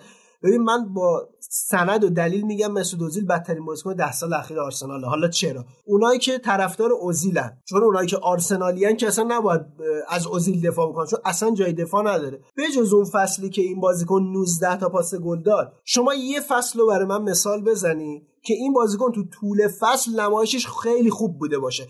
یا کمردرد داشته یا مصدوم بوده یا سرما خورده. یعنی. یا درگیر خانم امینه گلشه بوده. کلا درگیر حاشیه بوده. الان هم که دستکش پرت می‌کنه. حقوق این بازیکن. الان الکسیس سانچز هم رفته دیگه موقت و قرضی. الان مسعود اوزیل بیشترین حقوق تو لیگ برتر می‌گیره. خب الکسیس سانچز که منچستر داره میگه. خب نه اه، نصف بیشترش داره. میده الان اوزیل با 350 هزار تا صدر حقوقاست و در حد 50 هزار پوند هم برای ما کار نمی‌کنه و باید سریعتر اینو بذارنش کنار. و اینکه می‌گفتن که باید پپر رو بازی یا اتصال هفته پیش صحبت کردم که آقا پپر رو بازی بدی بعد مثلا لاکازت رو بازی بده اوبامیان آره. بازی نمیشه. از نظر تاکتیکی نمیشه از نظر تاکتیکی نمیشه. اتفاقا هم لیونبرگ هم مصاحبه نمی‌دونم دیدی یا نه. آره، آره. بین اسپورت منتشر شد. گفته بود این تیم این دوتا با هم لاکازت و اوبامیان بازی کنن بالانسش رو از دست میده. حالا من هفته پیش یه مطلبی رو فرستاده بودم برای امیر فکر کنم چون حالا دیگه دقیقه 90 بود حواسش نشد دیگه اینا رو بگه. ما ما تو خارج خونه و داخل خونه باید دو تا ترکیب متفاوت بازی کنیم. یعنی مربی اگه بیاد ما داخل خونه حالا شاید بشه 4 4 2 بازی کرد شاید بشه 4 3 3 بازی کرد. بیرون خونه فقط 4 2 3 1 جواب میده. حالا آره، آره. امروز هم دیدت خوبه. چی میگم امروز؟ این هفته هم جلوی منسیتی همین 4 2 3 رو بازی داد ولی همون 30 دقیقه اول خب کار تموم شد دیگه نتونستیم. آخه جالب اون خونه هم دیگه برای آرسنال اون تاثیر رو نداره. یعنی من یادم فصل پیش تو خب امارات وقتی وقتی- دقیقه 40 بلند میشه میره دیگه خونه وقتی. عقب بودن حتی بعدم دفاع می‌کردن گل ناجورم خورده بودن بازی هر چقدر می‌رفت جلو حملات خطرناک شدید اونم دیگه نمی‌بینیم. آره خیلی عجیب نه شد ببین سورا آخر الان نگاه بکنی همون اول فصل ورزشگاه خیلی خوب پر ما میبردیم. حتی یادم هفته هشتم نهم بود ما تا نزدیک سوم هم پیش رفتیم با سیتی هم فاصله دو سه امتیاز ورزشگاه خیلی خوبه. من فکر کنم یه ذره بیفتیم رو اه، کار درست میشه. اینم بگم و یه خورده بحث آرسنال جمع بکنیم. من به نظرم مهمترین مقطع برای ما بازی با چلسی و منچستر یونایتد که توی سه روزه تو 48 سال. آره 48 ساعت یا 72 ساعت و اون دوتا بازی فصل ما رو تعیین می‌کنه. حالا چرا؟ این ما الان فاصله با چلسی هفت امتیازه دیگه. من خیلی برام. جالبه. این همه ما باختیم. خیلی وقت اصلا هنوز اختلاف اینقدر ما الان فاصله هفت امتیازه. بعد این هفته هم چلسی با تاتنهام باید بازی کنه تو زمین تاتنهام. اگه فرض رو بر این بگیریم که چلسی به روند بعدش ادامه بده تاتنهام ببره هم امتیاز میشه با چلسی دیگه چون تفاضل تاتنهام بهتر تاتنهام میاد چهارم. حالا ما هم بدترین سناریو رو برای خودمون در نظر بگیریم که مساوی یا باخت جلوی اورتون. فاصله بین همون 6 یا 7 میمونه. ما همین فاصله رو باید حفظ بکنیم. بعد جلوی چلسی و بعد جلوی منچستر یونایتد بازی رو در روامون رو ببریم. چون اگه نبریم دیگه واقعا کار بر ما سخت میشه. ولی اگه ببریم فاصله چهار میشه. الان با منچستر سه میشه تو بازی رو در رو جبرانش کرد. ولی من حالا پیش بینی نمی‌کنم. در آخرم یه نگاه بندازیم. لنو 73 تا save داشته بعدش تیم کروله که 60 تا. و دوست عزیزمون لنو تو هر بازی تقریبا 4 تا save اساسی داره. این منو و- یاد پارسال میندازه. دخیا save می‌کرد برای منچستر یونایتد. خیلی بده برای یه تیم. top 6 این خیلی همه. شوت بیاد گلر من فعلا ازش تشکر می‌کنم چون امکان داشت جلو منسیتی واقعا امکان داشت رفته بودیم برای همون عددهای بالاتر. نوک انگشتی که شوت کوین دی بروینه رو گرفت اون گل می‌شد دیگه به نظر اصلا با باشگاه بازی می‌کنه. گلاش همش فیفا من مال من آریه که. همه آردن که به نیوکاسل. زدم قشنگ فیفایی. آره دقیقا. یه نگاه بندازیم به تیم سهرابینا که دوباره مالکیت توپ رو داشتین و دوباره امتیاز از دست دادین. آره امیر کلا تکراری شده یکم بحث یونایتد ولی بیاین در مورد تغییرایی که کرده حرف بزنیم. خب اینکه بازی سازی نمی‌تونن بکنن هافک پشت مهاجم ندارن همه اینا درست ولی نقاط مثبت رو میشه دید. مثلا یکیش این که تو بازی با اورتون که حالا ما تا دقیقه 78 یکی چقدر بودیم منچستر موقعیت گل اصلا به اورتون نداد. اورتون یه دونه موقعیت گل هم نداشت. حتی گلی که زدن هم موقعیت گل نبود. خطا بود صد درصد. و خیلی عجیب بود برای من. حالا در موردش حرف می‌تونیم بزنیم. یک یه کارشناس فکر کنم گفت خطا نبود و دید داور رو داشت می‌گفت که حالا مثلا اونجوری دیده و این صحنه رو فلان اینا. ولی عملا دیگه می‌گفتن تکراری شدیم ما انقدر راجع به این تکنولوژی اینا صحبت- معلوم نیست چی رو می‌گیرن چی رو نمی‌گیرن. آره. دل بخواهیه دیگه ویدیوشو بذاریم تو تلگرام که آره،. ببینن. ولی من فکر کنم می‌خوای قضاوت؟ کنه نه آخه. همین این مثلا اگر وسط زمینم بود من فکر کنم از اون سرناس که حتما کارت زرد داره و حالا با آرنج نبود ولی اگر با آرنج باشه قرمز هم می‌تونن بدن توی این صحنه. ببین تو الان بازی نیوکاسل رو بری ببینی یه داوری گذاشته بودم. حالا من اینو یه وسطش پرانتز باز کردم. استیو بروس انتقاد کرد. اولین بازیش بود بعد توپ داشت می‌رفت به سمت کرنر یه خطای خیلی واضح. دقیقه همین دستی که میگی گذاشته شد روی دفاع نیوکاسل داور خطا نگرفت کرنر شد. همون کرنر رو برنلی زد تو گل بازی هم یک هیچ برد تموم شد. ببین این معلوم نمی‌کنه دیگه. آره تکنولوژی داوری جای بحث داره. ولی بازی منسیتی و آرسنال داورش فکر کنم تیرنی بود. حالا آره. جوونم هست. به نظر من خوب بود خیلی مسلط بود رو کار و حالا چند تا صحنه؟ نداشته ولی آره. در کل می‌تونم بگم مسلط رو بازی آخه ولی داوری حالا کار راحتی نیست ولی وقتی نشستی توی اتاق تصویر داره واسط پخش میشه من نمی‌دونم دیگه چیش سخته که مثلا قهوه صحنه. بدون استرس شاید خواب بوده مثلا بعد منچستر توی 15 دقیقه اول قشنگ سعی کرده بود که خط هافبکش رو هیچ استفاده ازش نکنه واسه بازی سازی و بازی سازیش از لیندلوف و مگوایر شروع می‌کرد که فکر کنم به نسبت بضاعتی که داره خیلی ایده خوبی بود. یه دو تا پاس خیلی خوبم دادن یه دونه تک به تک راشفورد داشت یه دونه دنیل جیمز که نزدن. همون دقیقه یکم لینگارد یه موقعیت خیلی خوب نزد. یعنی یونایتد اگر جلو میافتاد خیلی کار واسه ساده تر میشه و نیمه دوم هم واسه اینکه برگرده به بازی تعویضی که کرد تعویضی بود که همیشه می‌کرد و حالا عکسی که واسه هم فرستادی یه پوشه بود که تاکتیکا روش نوشته بود. بعد بالا سرش هم وایساده بود که حتما بخونه من چی اون. چی بود اون صفحه یک یک یک یک یک یک همینجوری داشتن بازی ردیف شکل می‌کردن. اتوبوس بود اون اکثر رو نمی‌دونم چی بود حالا احتمالا رمزی بوده ولی کلا جالبیش اینه که انقدر تو این شرایط بودن هر بازی و هر هفته آره که دیگه. چاپش کردن دیگه دیگه. میسن گرین بود هم حفظش بود یعنی یه نگاه حالا مرور کرد روش رفت تو و بازم ترکیب 4 2 4 شد وقتی عقب میفته 4 2 4 می‌کنه که جوابم داده معمولا اون لینگارد یا ماتا یا هر کی که باشه پریرا بعضی وقتا میارتش بیرون. میسن گرین وود رو می‌بره تو و با چهار تا بازیکن تو خط حمله رشفورد گرین وود مارشیال و دنیل جیمز که سه تاشون دینامیکن جالبه. یعنی فقط آره. مارشیال ثابت نوک ولی اولین کاری که می‌کنه اینه که دنیل جیمز رو از راست میاره چپ. خوبی مارشیال اینه که بلدم هست کنار بازی کنه. یعنی می‌تونه جاشون هم عوض آره. کنن و ایده خوبیه. راشفورد و حالا یا می‌بره نوک یا می‌بره راست و گرینوود هم یا کنارها بازی می‌کنه یا نوک. و در طول بازی حالا 20 دقیقه 30 دقیقه که این اتفاق میفته همش در حال جابجایی ان که خیلی دفاع رو گیج می‌کنه. کلا سیستم خوبیه. من دوست دارم یه بار یونایتد 4 2 4 شروع کنه بازی رو.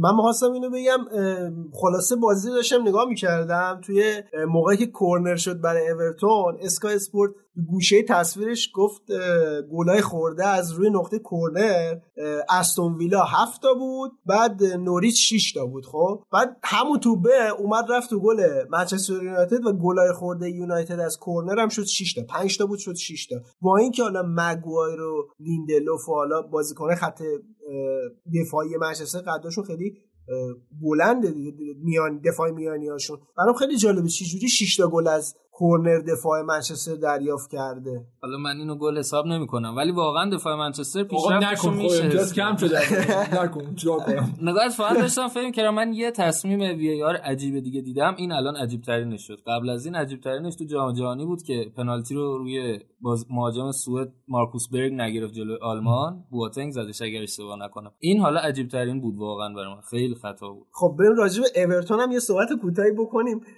مربی جذابشون به قول امیر چه مربی باحالیه واقعا. بابا و دیوانه. یعنی نمی‌دونم چرا. چهارشنبه شاید فوتبال مویزکین رو تموم می‌کرد چهارشنبه اعلام کرد اورتون که بازی لستر سیتی تو جام اتحادیه هم موقتی میشینه. بعد دیگه حالا احتمالا ما بحث چیزو جمع بکنیم و اپیزود بیاد احتمالا با کارلتو قرارداد و بسته باشن. ببین این. فرگوسنه و احتمال زیادم حالا برداشته میشه. برای من جالبش این بودش که ببین جدیدا شومن زیاد شده کنار زمین. یعنی از اون سیمونه شروع شد. بعدش حالا رفتارهای کلوب نقد نیست این شومنی که میگم. به حال رفتار مربی اینجوریه. بعضی موقع مورینیو می‌دیدی که حالا فشار روانی اونجوری تخلیه می‌کرد. ولی فرگوسن اورتون یه کتگوری دیگه است یعنی کتشو در آورد اصلا. خیلی جالب بارون بود. زیر بارون کته در آورد بعد رفت قشنگ کنار زمین وایسا و این نه این شواف نیست واقعا دیوونه آره. یعنی تو نگاه بکنی مثلا highlight ها یا گلایی که مثلا من دیدم بعضی از صفحه های اورتون اینا گذاشتن خیلی برام جالبه یعنی این حجم از تعصب واقعا برای اورتون عجیبه. برای آره. اورتون واقعا عجیبه حالا اینو بگیم که نیمه دوم هری مگوایر خیلی داشت میومد جلو قشنگ داشت پشت محوطه بازی می‌کرد هافبک بازی سازتون آره. شده دقیقاً. هافک بازی‌ساز یونایتد مگوایره و ایده فرگوسن این بود که مویزکین رو بیاره و نه جای کال... کالور لوین آوردش نه جای ریچارلیسون یعنی جای یه چقدر این آوردش. کالور لوین خوب شده زیر نظر مربیشون آره. و اینم بگم سورا واقعا حالا کاری به بحث داوری و اینا ندارم. منچستر باید این بازی رو می‌برد ولی خب بیا میرم نگاه بکنیم اورتون اصلا هافک نداشت. یعنی من واقعا مونده بودم. توی رسانه ها اومده بود. ببین آندره گومز که خود طولانی مدت فابیان دلف هم که یه مدت مصدومه و اشنایدرلین قبل بازی مصدوم شده بود. سیگورتسون هم قبل بازی یه سرماخوردگی چیزی براش پیش اومده و اونم نرسید و اول توی فرمیشن سه دفاعه گذاشته بودن. بعد تو طول بازی میسون هولگیت رو آورده بود. یه خط جلو تو خط هافک بازی می‌کرد. ببین تیمی که هافک نداره یه دونه تام دیویس اون وسطه. منچستر باید وسط زمین رو می‌گرفت و به قول هم باید گل اول رو می‌زد. ولی کلا اصلا همه چی برعکس میشه تازه بازی دقیقه 25 بود. دینیه مصدوم شد. آره. بینس اومد فول بک های اورتون بالای سی سال ولی داشتن بینز هم خیلی خوب بازی کرد یعنی ون بیساکای دو سه بار فکر کنم بیشتر نتونست رد شه البته من گفتم ون بیساکا بیشتر فاز دفاعیش قوی تره یعنی نباید ازش انتظار نه داشته کلا. آره، الان ولی ون بیساکا و لوکشا در حال. پیشرفتن یعنی دو تا از بهترین دفاع چپ راست لیگ دفاعتون خیلی دوست. دارم. دفاع خیلی خوبی دفاع. ولی خیلی. عجیب غریب گل می‌خورن آره، یعنی با بدشانسی و حالا با این خط دفاع باید بیشتر clean sheet کنه و حالا گفتم مویز کین رو اوورد که با سه بازیکن بتونه حداقل یه خطری واسه منچستر ایجاد کنه که انقدر نفوذ نکنن هری مگوایر و لیندلوف. اما نتونست و در واقع منچستر واسش مهم نبود. حالا یه گل خورده دومی رو هم بخوره. باید حمله می‌کرد و بعد از 18 دقیقه مویز کین رو تعویض کرد واقعا نابود شد دیگه درسته که هیچ کاری نکرد ولی آخه بازیکن من 19 ساله دوست دارم مصاحبهشو بدم تو تحریریه چون اصلا مصاحبهش به- یه کاتگوری دیگه است اصلا یه چیز اصلا عجیب آره، غریبی. می‌بینم. ولی بگم که من یاد اون صحنه افتادم که با مویزکین تازه قرارداد بسته بودن و مادرش هم اومده بود یه آره. پیرن بهش دادن و قشنگ یادمه گفتن مثل آره پسرمون ازش آقای مراقبت می‌کنیم. مدیر ورزشیشون بارسل برندز بود اون گفت خیال راحت ما محافظش هستیم و اینا. بعد دیگه کلا نابود شد طرف. بریم سراغ بازی تاتنهام. خیلی بازی سختی بود برای تیم مورینیو و یه محک جدی خورد به نظر من توی زمین وولز و تونست بازی رو دو یک حالا با یکم خوششانسی و گل دقیقه 91 ببره. فعلا تیم مورینیو می‌تونم بگم حداقل در حال رشده. یعنی هنوز به ثبات نرسیده clean sheet نمی‌تونه بکنه ولی در حال رشد هست و هر بازی هم یه سوپر استار داره. یعنی یه بازی دله علیه یه بازی سونه. این بازی به نظر من لوکاس مورا خیلی خوب بود. و فعلا داره آزمایش می‌کنه تا ببینه چی میشه. اتفاقا توی مصاحبه بعد بازیشم اه، کلا یه کلمه فانتاستیک آورد. بقیه رو دیگه کلا فن و نمی‌دونم مربی حریف و بازیکنان خودشون و بازیکنان حریف و کلا یه فانتاستیک بس به همه ولی واقعا بازی خیلی قشنگی بود. یعنی اگه آره کسی من پیشنهاد می‌کنم ندیده بره. حتما ببینه زیر بارون بازی خیلی سرعتی و جذاب. بعید بود از تیم مورینیو که اینقدر بازیش سریع و تند و با سرعت خیلی عجیب غریبی دنبال میشه. حیف شد که ولورهمپتون واقعا نتونست این بازی امتیاز بگیره چون واقعا حقش بود. حالا جدای از بحث حالا آرسنال تاتنهام اینا ولی به نظر من اون تجربه مورینیو دقیقا به کار بازیکناش اومد.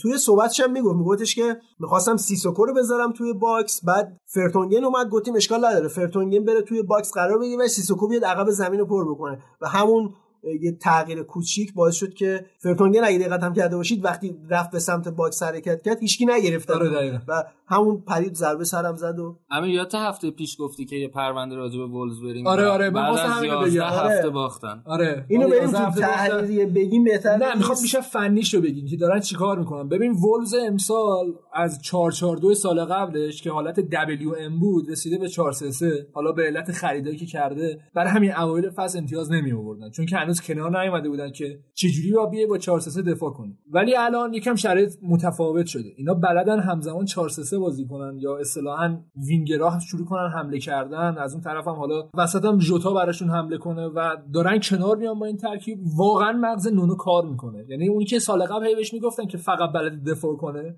بالا ترکیبا رو یه جوری میچین که عملا 90 دقیقه داشتن دفاع می‌کردن هدفشون ضد حمله بود و گذاشته کنار. و بعضی از بازی‌ها رو می‌بینی که حتی ابتکار عمل دستشونه موقعیت دستشونه و اینکه اینا دارن بازی رو می‌سازن. چیزی که اصلا نونو انتظار نداشتیم. من دفاع بکنم اتفاقا از عملکرد پارسال شد حالا اینو تو ذهنم بود بگم که دیگه الان بحثش پیش اومد. ببین پارسال تیم از چمپیونشیپ اومده بود. به لیگ برتر. اینا چیکار کردن؟ اینا اومدن همون چیزی که امیر گفت حالا بیشتر سعی کردن تو دفاع قوی تر باشن روی ضد حمله ها کار بکنن. و ببین برای یه تیم تازه صعود کرده اینکه بتونی بجز حالا لیورپول حداقل از تیمای تاپ 6 یه امتیاز یا سه امتیاز بگیری بعد به جام حذفیشون بیایم یه نگاه بندازیم. این تیم تو همون دور اول پارسال لیورپول حذف کرد بعد منچستر یونایتد حذف کرد.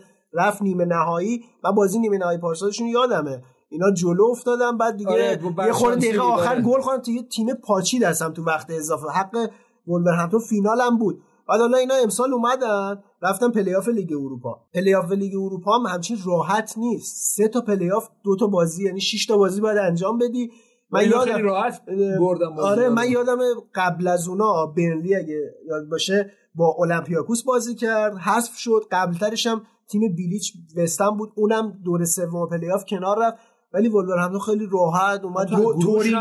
بالا خیلی راحت. بدشانس بودن اتفاقا که دوم شدن. چون بازی رو در روشون با براگا رو نگاه می‌کنی ولورهمپتون واقعا سر بود. و با این احتساب این بازی که انجام داده الان ولورهمپتون اولین تیم این فصله که بالای سی تا بازی انجام داده. بعدش لیورپول فکر کنم.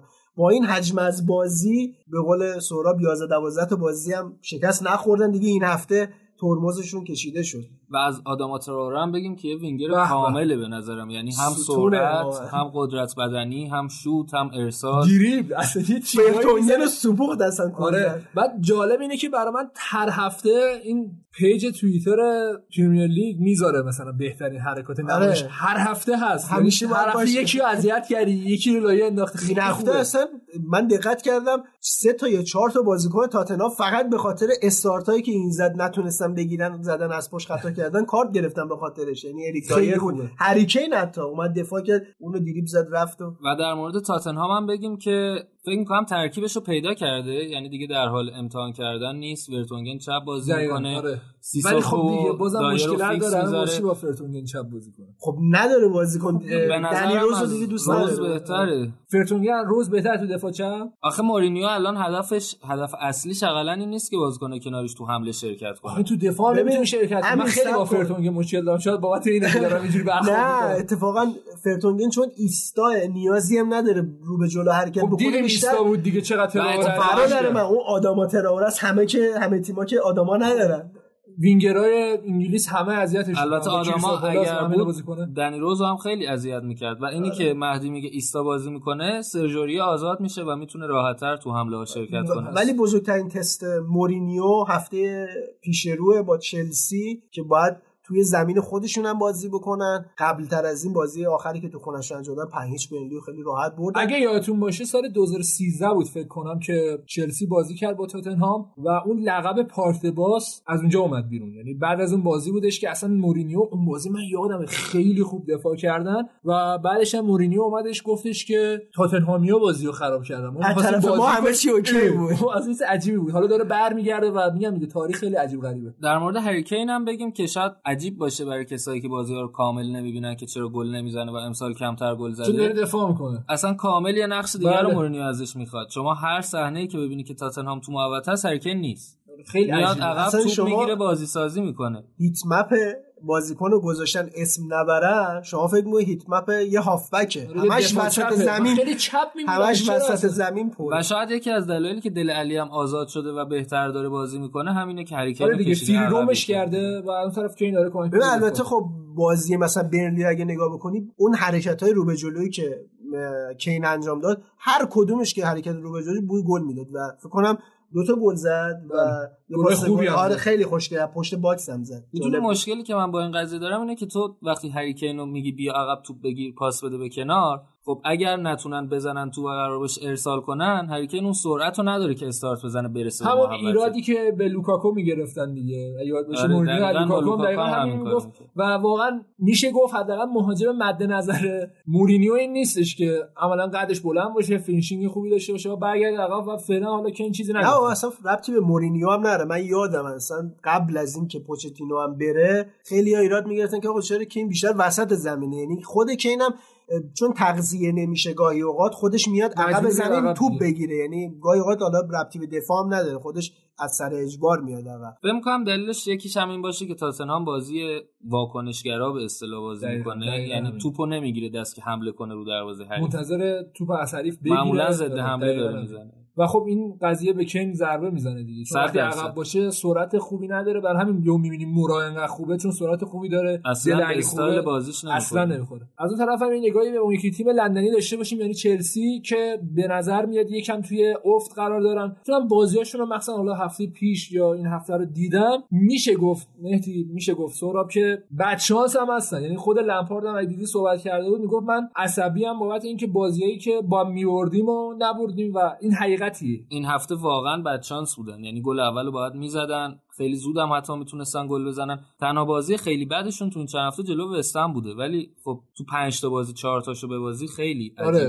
مخصوصا وقتی تو رقابت تاپ فور باشی. و حالا گفتیم که تیمی که جوون باشه از لحاظ روحیه هم خیلی می‌تونه به هم بریزه. حالا چلسی مشکل دفاع وسط داره که این بازی رودیگر رو کنار کورزوما بازی داد. یه بازی کریستیانسن رو بازی میده یه بازی توماری رو بازی میده یه بازی رودیگر رو بازی میده. واقعا باید همشون هم بدن یعنی. و به نظر می‌رسه که توی این پست بازیکن بخرید چلسی. بر خودش گفته ولی نمی‌خوام دفاع نه حالا اتفاقا باورت نشه ولی گفته دفاع نمی‌خوام و تمرکزم می‌خوام بذارم خط حملم داره یکم دیوونه بازی در. نظر من اینه اینو بذاریم توی تحلیلیه آره، چون من. آماده دارم این مسئله رو من خواستم اینو بگم برموس کلا جلوی چلسی خیلی خیلی. خوب بازی. الان فکر کنم از زمانی که این اومدن لیگ برتر سه تا بازی رو توی بریج بردن خب، مقابل چلسی بعد پارسال هم که ساری سرمربی چلسی بود توی. ویتالیتی چاریچ بردن آره، یادمه. و این یه مسئله هم که سهراب خیلی اشاره کرد و هر هفته هم باز داره هی اثبات میشه اینه که چرا چلسی گل اولو می‌خوره؟ واقعا هیچ کاری نمی‌تونه بکنه. و نه تنها گل نمی‌زنه حتی بازیش افت می‌کنه. یعنی این بازی که دقیقه 82 گل خورد فکر کنم. تا, تا قبلش آره، تا موقعیت گل. داشت. ولی بعدش تو دقیقه آخر هیچ کاری نتونست ببین. دقیقا تا گل تایید بشه شد 84 4 دقیقه 5 دقیقه وقت تلف شدش. قشنگ 10 دقیقه وقت داشت. بعد کلی بازیکن هجومی ریخته بود تو زمین. تامی ابراهام و میچی باتشوایی و بعد ارزم بوزوت که بازیکن مثل هاتسون و اینا تو بودن اصلا موقعیت جدی نداشت. ولی خب چلسی ایراد بزرگش همینه دیگه. بعد آها می‌خواستم اینو بگم که گل اولو می‌خورن مورینیو یه آمار خیلی فضایی داره. 53 تا بازی آخری که تو لیگ برتر تیماش گل اولو زدن نباخته. و لمپارد هم فعلا این ور آمارش فضاییه. گل اولو می‌خوره نمی‌تونه گل بزنه یا بازی مساوی کنه. برای این هفته با هم بازی دارن. یعنی اگه آره با ببینیم چی ببین، کی- جالب. کی گل اولو می‌زنه دقیقاً بحث همینه. اگه می‌خوایم بت کنیم باید هم دقیقاً گل زدن بت کنیم. یه نکته یکی هست اینه که اگه خط هافبک بورنموث رو دقت می‌کردی جفرسون لرما داشت عملا دو نفر رو جمع می‌کرد و حتی پاس گلش هم داد. یعنی همزمان داشت جورجینیو رو می‌گیره و کانته رو. اون چیزی که هفته پیش ایات صحبت می‌کردیم تو این بازی خیلی مشهود بود که اصلا کانته بلد نیست double pivot بازی کنه و واقعا با فقط تمرکزش حالا حالت دفاعیش باشه. و وقتی می‌زنه جلو خیلی عقب میمونه خیلی اذیت میشه و لرما حالا بیشتر جورجینیو رو داشت اذیت می‌کرد و کانته ای که عملا غیر فعال بود تو بازی نتونستن بازی رو پخش کنن. ویلیانشون خیلی بد بود ولی پولیسیچ بد نبود. در کل به نظر من می‌تونستن حداقل یه امتیاز از این بازی بگیرن ولی گل نزدن به دیگه. نظرم اتفاقا اشتباه بزرگش این بود که کوواچیچی که خیلی آماده است و گذاشت روی نیمکت کانته بازی کرد. بعد اصلا کانته با جورجینیو واقعا نمی‌خونه. الان می‌خواستم همینو بگم. احتمالا می‌خوان که کانتر رو راضی نگه دارن چون خبر رفتنش هم هست. خب میگن اگه که با این وضع با راضی نگرش دارم من ت- به عنوان یه هوادار چلسی ترجیح میدم که بره و چه می‌دونم جورجینیو و کوچیچ الان هم بازی کنن. خیلی عالی ترن از بارسا و رئال اسم می‌برن به عنوان مقصد بعدی کانته. حالا و حقش هم هست واقعا. یعنی یه بوست روانی با بهش بدن که دوباره برگرده اون سطح خوبی که ولی. حالا رئال و بارسا خب والورده و دیانگو دارن که والورده چقدر خوبه. خیلی سخته من فقط اینو بگم که چرا تیمایی که حالا به چلسی می‌رسن تو فرم افتضاحی هم میان جلو چلسی می‌برن؟ ما اول فصل می‌گفتیم چلسی جلو تیمای بزرگ مشکل داره و جلو تیمای بزرگ نمی‌تونه ببره. الان جلو تیمایی که مثلا همین برموس فکر کنم 5 تا بازی متوالی باخته بود تو لیگ برتر. و وست هم, هم قبل از اینکه باختن به وست هم, هم فکر کنم 4 تا یا 5 تا بازی بود. چهار باخت یه مساوی بود برای وست هم. اومدن خیلی راحت جلو چلسی بازی کردن یکی چند بردن و حتی گل دوم هم زد وستم که اون مردود شد. چلسی کلا رفته توی سراشیبی و حالا راجع به نقل و انتقالاتش قطعا صحبت خواهیم کرد. اما اینو می‌خوام بگم که پولیشیچ هم اصلا مثل قبلش بازی نمی‌کنه. یعنی نمی‌تونه موقعیت سازی کنه نه تو فضاها نفوذ می‌کنه. واقعا یه بازیکن خونسا شده. بریم چند هفته خیلی دستش. رو آره، شده. دستش. رو شده. دقیقا همینه. چون خیلی خوب تو پا رو مینداخت جلو ولی خب الان میشه گفت مدافعین حریف باش فاصله می‌گیرن. نزدیکش نمیشن که توپشو بگیرن و این فاصله گرفتن از پلیسیش عملا غیر فعال کردنشه. یه نگاه هم به بازی لیورپول داشته باشیم که دوستان بازم بردن.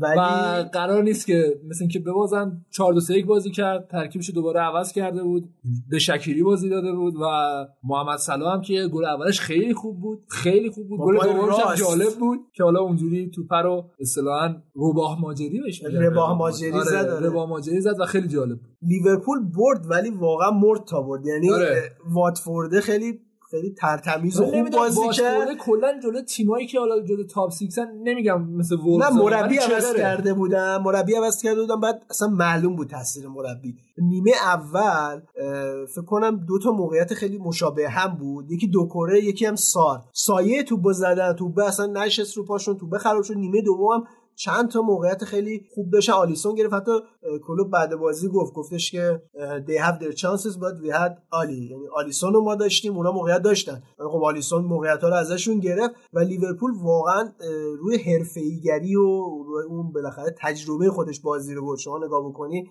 یورگن کلوپ هم خیلی استرس تو چهرش بود. بعد از اینکه گل دومشون که مانع زد مردود شد همش بیقرار بود کنار زمین. هی میترسید نکنه مثلا بازی یک یک بشه اونا برن دیگه بچپن تو دفاع. ولی باز خیلی خوب بردن بازی رو. فکر می‌کنم خیلی هم واسهشون مهم بود که گل نخورن چون که الان سومین clean sheet پیاپیشون بود. دوتا تو لیگ یکی تو Champions League برای تیمی که کلا قبلش دو بار تو لیگ clean sheet کرده بود. خیلی خوبه و داره فکر می‌کنم اعتماد به نفسشون برمیگرده چون که تنها انتقادی که به لیورپول امسال می‌کردن و می‌شد کرد چون هیچ انتقاد دیگه نمیشه کرد واقعا. این بود که گل می‌خوره این تیم تو هر بازی و خب الان دارن دوباره به روند گل نخوردن هم برمیگردن. اینم بگم که جیمز میلنر تو این سن و سال چقدر به درد این تیم می‌خوره؟ یعنی این- هر پستی هم بخواد می‌تونه ازش بازی بگیره. دقیقا چند تا مشخصه داره. یکی لیدر تیمه توی رخکن خیلی من شنیدم مثلا از خبرنگارا اونا که تو توییترشون زدن خیلی تاثیر داره. چند پست است قراردادش هم که تمدید کردن و موندنی شد یه دو سه سال دیگه. قشنگ است واسه اون تیمه. یعنی حالا شاید بازیکنهای دیگه اسم و رسم داشته باشن مانع سلا ولی میلنره کلا یه چیز دیگه است. بعد راجع به کلین شیت هم گفتی حالا درسته کلین شیت کردن ولی خیلی موقعیت دادم به دقیقا. من اتفاقا دوست لیورپولی داشتم بعد بازی بهش گفتم با میباختیم. یعنی جوری که داشت واتفورد انگار باز بازی می‌کرد. و خودش گفت آره با میباختیم ولی نمی‌دونم می‌برم بازی چون امیر. حالا اینم اتفاقا توی کانال بذار. یه موقعیتی بود فندک صحنه، پاس آره، آره. نقل واکنش یورگن کلوپ خیلی خوب بود. یعنی قشنگ وایساد نگاه کرد و بعد یه بطری هم دستش بود. مهدی درسته که حالا موقعیت خیلی دادن ولی خب اعتماد به نفس الیسون اقلا برمیگرده. چون که همون دوتا clean sheet ی هم که توی لیگ داشتن ادریان دروازه‌بانشون بود. آره و یعنی الیسون تا هفته قبل. توی لیگ clean sheet نداشت. آره بنده خدا اون سوتیر هم که داد و اخراج شد و اینا داره به روند خوبش برمیگرده. راجع به لیورپول هم حالا ما داریم امشب برنامه رو ضبط می‌کنیم. بازی دارن سه شنبه شب با استون ویلا بعد فرداش هم باید با تیم مونتری اسمش باید با این تیم بازی بکنن. تو جام باشگاه جهان یه سری از بازیکنهای جوونشون که دعوت شدن امشب باید بازی بکنن بعد بلافاصله با پرواز برن قطر و احتمالا حالا چهارشنبه بازی نکنن ولی برای فینال اگه صعود بکنن احتمال خیلی زیاد اونجا باشن. فکر مثل کنم کورتیس جونز و بشکه یخ بزنن اونجا ریکاوری کنن. وقتی ریکاوری نیست یه چیز جالب خارج از بحثه ولی اگر فرض کنیم که توی این جام قهرمان بشن موقع مدال دادن به 40 تا بازیکن باید مدال بدن. چون همه بازی کردن. در آره، ولی واقعا خود کلوب گفته بود گفت من دارم دیوونه میشم دیگه اینقدر از حجم بازی نه آره خیلی. جالب بود. تو. گفته بودن آقا احتمال داره چمپیونز لیگ آره، تیما آره. زیاد بشه. از آشپز شد. آره یه واکنش بیادمانه کرد که اصلا جای جاش ولی خب قاطی می‌کنه دیگه. بعد بهش گفتن یه قرار یه سی دیگه درست کنن که همه تیما حالا ایدهش اینه حالا تو اینجا مطرح کنیم بد نیست. که قرار تیما رو seed بندی کنن و دیگه اصلا توی لیگ خودشون بازی نکنن. یعنی فرض کن الان لیورپول و منسیتی و آرسنال و منچستر یونایتد و اینا میرن توی seed. بعد اینا شروع می‌کنن مثلا با بارسا بازی کردن رفت و برگشت امتیاز بندی میشه حالت لیگ. بعد نفر اول خیلی اصلا یه سی پیچیده و خیلی طولانیه و داشتم به کلوب مطرح می‌کردن اینو که قاطی کرد. حالا من کلیپشو می‌ذارم. اون حالت بوکسوریش آره. الفاظی رو آره یه الفاظی بود که من نمی‌تونم. ما هم نمی‌تونیم بگیم. ایده این لیگ چند سال هست ولی مطمئنی که لیگ داخلی دیگه بازی نمی‌کنن. من ایده فکر اینه کنم جای کلاً- Champions League رو نه قرار بود نه, نه. بگیره. ایده اینه که کلا لیگ و لیگا رو بریزن به هم و حالا تیمای دست دو یا تیمایی که دست دو منظورم که از نظر کیفیت. مثلا برایتون و واتفورد و اینا شروع کنن با هم بازی کردن.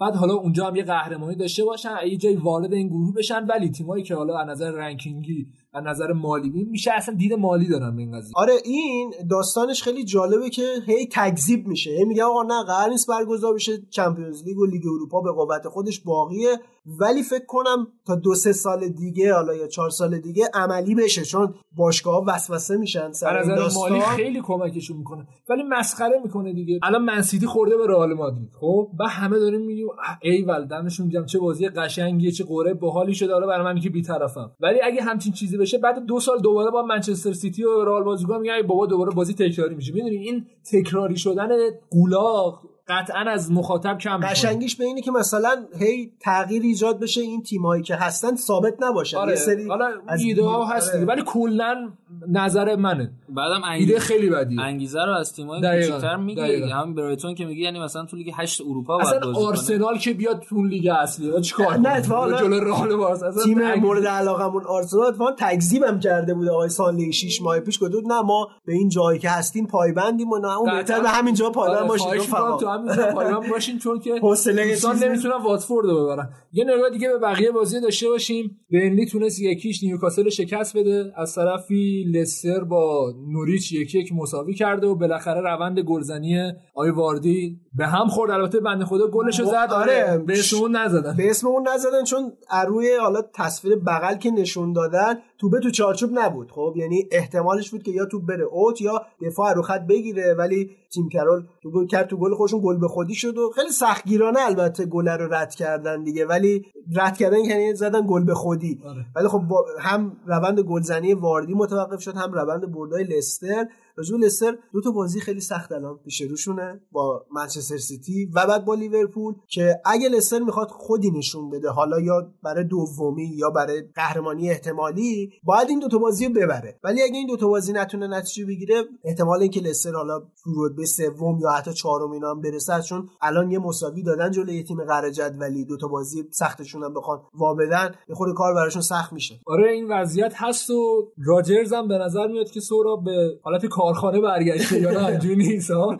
حالا در مورد راجرز خیلی عجیبه دیگه. سیستمش عوض کرده دو بازی الان 4 4 2 داره بازی بازی می‌کنه و ایناچو رو فیکس می‌ذاره. حالا این بازی تعویض شد. ولی من نمی‌دونم. آخه 4 1 4 1 خوبیش این بود که از کنارها ارسالایی که می‌کردن هم رو سر واردی مینشست همون بازیکنی که اون سمت مخالف بود. یعنی شما نگاه کنین کلی گل اینجوری زدن که بارنز فرستاده پرز زده یا پرز فرستاده مثلا بارنز زده آره پرز هم. بازی نمیده اصلا آره. و دنیس پرایتو داره بازی میده و ایناچو و خب جواب نداده دیگه. من نمی‌دونم شاید داره استراحت میده به بازیکن‌ها البته لستر حالا این هفته متوقف شد ولی به نظر من هنوزم هنوزه بهترین بازی تو انگلیس انجام میده شما یعنی یه- به کارت نه- کارخونه برنگشت. نه آره من برنگشتن منتظرم برگرده اون روز این- اعلام کنم. تیم لستر شما نگاه بکنیم یه ذره برگردیم به عقب جلو خود ما. یه total football خیلی خوشگل گلایی هم که زدن همه رو پاسکاری و اینا بود. بعد شما زیاد لازم حالا اونا فوتبال نه. حالا اونا به کنار. مثلا بیایم جلوتر. تیمشون از روی حرکت fullback ها گل می‌زنه. از روی ارسالا گل می‌زنه. set piece ا گل می‌زنه. پاسای پاسای عمقی مدیسون یا حتی بازی با استون ویلا ایهناچو که به واردی داد یا روی counter attack. یعنی قشنگ تیم متنوع. ولی حالا مثلا لیورپول رو بخواد در نظر بگیری بیشتر روی پاسای قطری و حرکت های fullback ها و ضد حمله است. یعنی دو قطبی خب، البته لیورپول. این مقایسه کیفیت تو غلطه نه نه نه ببین میگم با اینکه لیورپول مثلا داری مقایسه می‌کنی. آره میگم مثلا. لیورپول صد جدولم انقدر متنوع نیست ولی خب نتیجه می‌گیره ولی با این حال به نظر لستر هنوزم بهترین بازی رو داره انجام شاید. جذابتر داره بازی آره. مهدی حرفت که درست بود اگر دو بازی آیندهشو نبره تموم title race به نظر ببین همینه تو خواستم البته همین الان هم من فکر کنم تمومه نه تموم نیست میخورده می‌تونه امیدوار. باشیم تسلیم. نشیم و بعد اینکه به خاطر این کانتر که گفتی من فکر کنم هفته دیگه جلوی سیتی اگر گل اولو بزنن می‌تونن دقیقاً به نفعشون میشه. باید بکنن من سیتی. فقط counter attack زد کاری که آرسنال نکرد. راجرز راجرز باید بره بازی سیتی وولورهمپتون یه نگاه بندازه تیم دیگه کلا سیتی یونایتد حتی. آره سیتی یونایتد هم. اصلا کلا راشفورد فکر کنم هتریک باید می‌کرد اون بازی اینقدر ضد حمله زدی. یه تیرک هم زد دیگه. این نگاه به بقیه بازی داشته باشیم که شفیلد دو هیچ استون ویلا رو برد. وست هم میشه گفت به نسبت برگشته تونست یکی ساوثهمپتون رو ببره و یه بازی هم دیشب برگزار شد. برایتون و کریستال پالاس که چون فوتبال نبود دوشنبه من مجبورشم ببینم و از چشام داره خون میاد. خیلی بازی بدی بود. کلا هم برایتون توپ دستش بود و هیچ کاری نمی‌کردم. من نمی‌دونم چجوری جوان بخشم بازی کرد. بازی نکرد نیمکت بود. آره. آره این دیگه اون تیتراژ رو پخش نکنید. آره نه دیشب روی نبوغ زاها کریستال پالاس تونست یه امتیاز بگیره. وگه نه همون شاخصه که راجع برایتون صحبت کردیم و اون مالکیت توپ و در اختیار داشتن بازی یه فضای خیلی کوچیک دادن بهش کارو ساخت زها آره، و اینا اصلا بازی امکان. نداشت برگرده. یه نگاه به جدول داشته باشیم که لیورپول با 16 تا برد و تنها یک مساوی با تیم سهرابینا در رتبه اول با 49 امتیاز. بیارون تبلو. آره. بعدش لستر 39 منچستر سیتی 35 چلسی 29 اختلاف رو ببینید بعدش تاتنهام 26 منچستر یونایتد 25 شفیلد 25 وولز 24 کریستال پالاس 23 آرسنال 22 با منفی 3 یعنی گفتم تا به آرسنال برسیم. یه نگاه هم به جدول گلزنان بندازیم که واردی با 16 آبراهام با 11 اوبامیان با 11 راشفورد با 10 اینزو استرلینگ و مانه و پوکی و کین و صلاح و آگوئرو با 9 تا گل در رتبه‌های بعدی هم. ببندیم بخش پرونده رو و بریم سراغ تحریریه.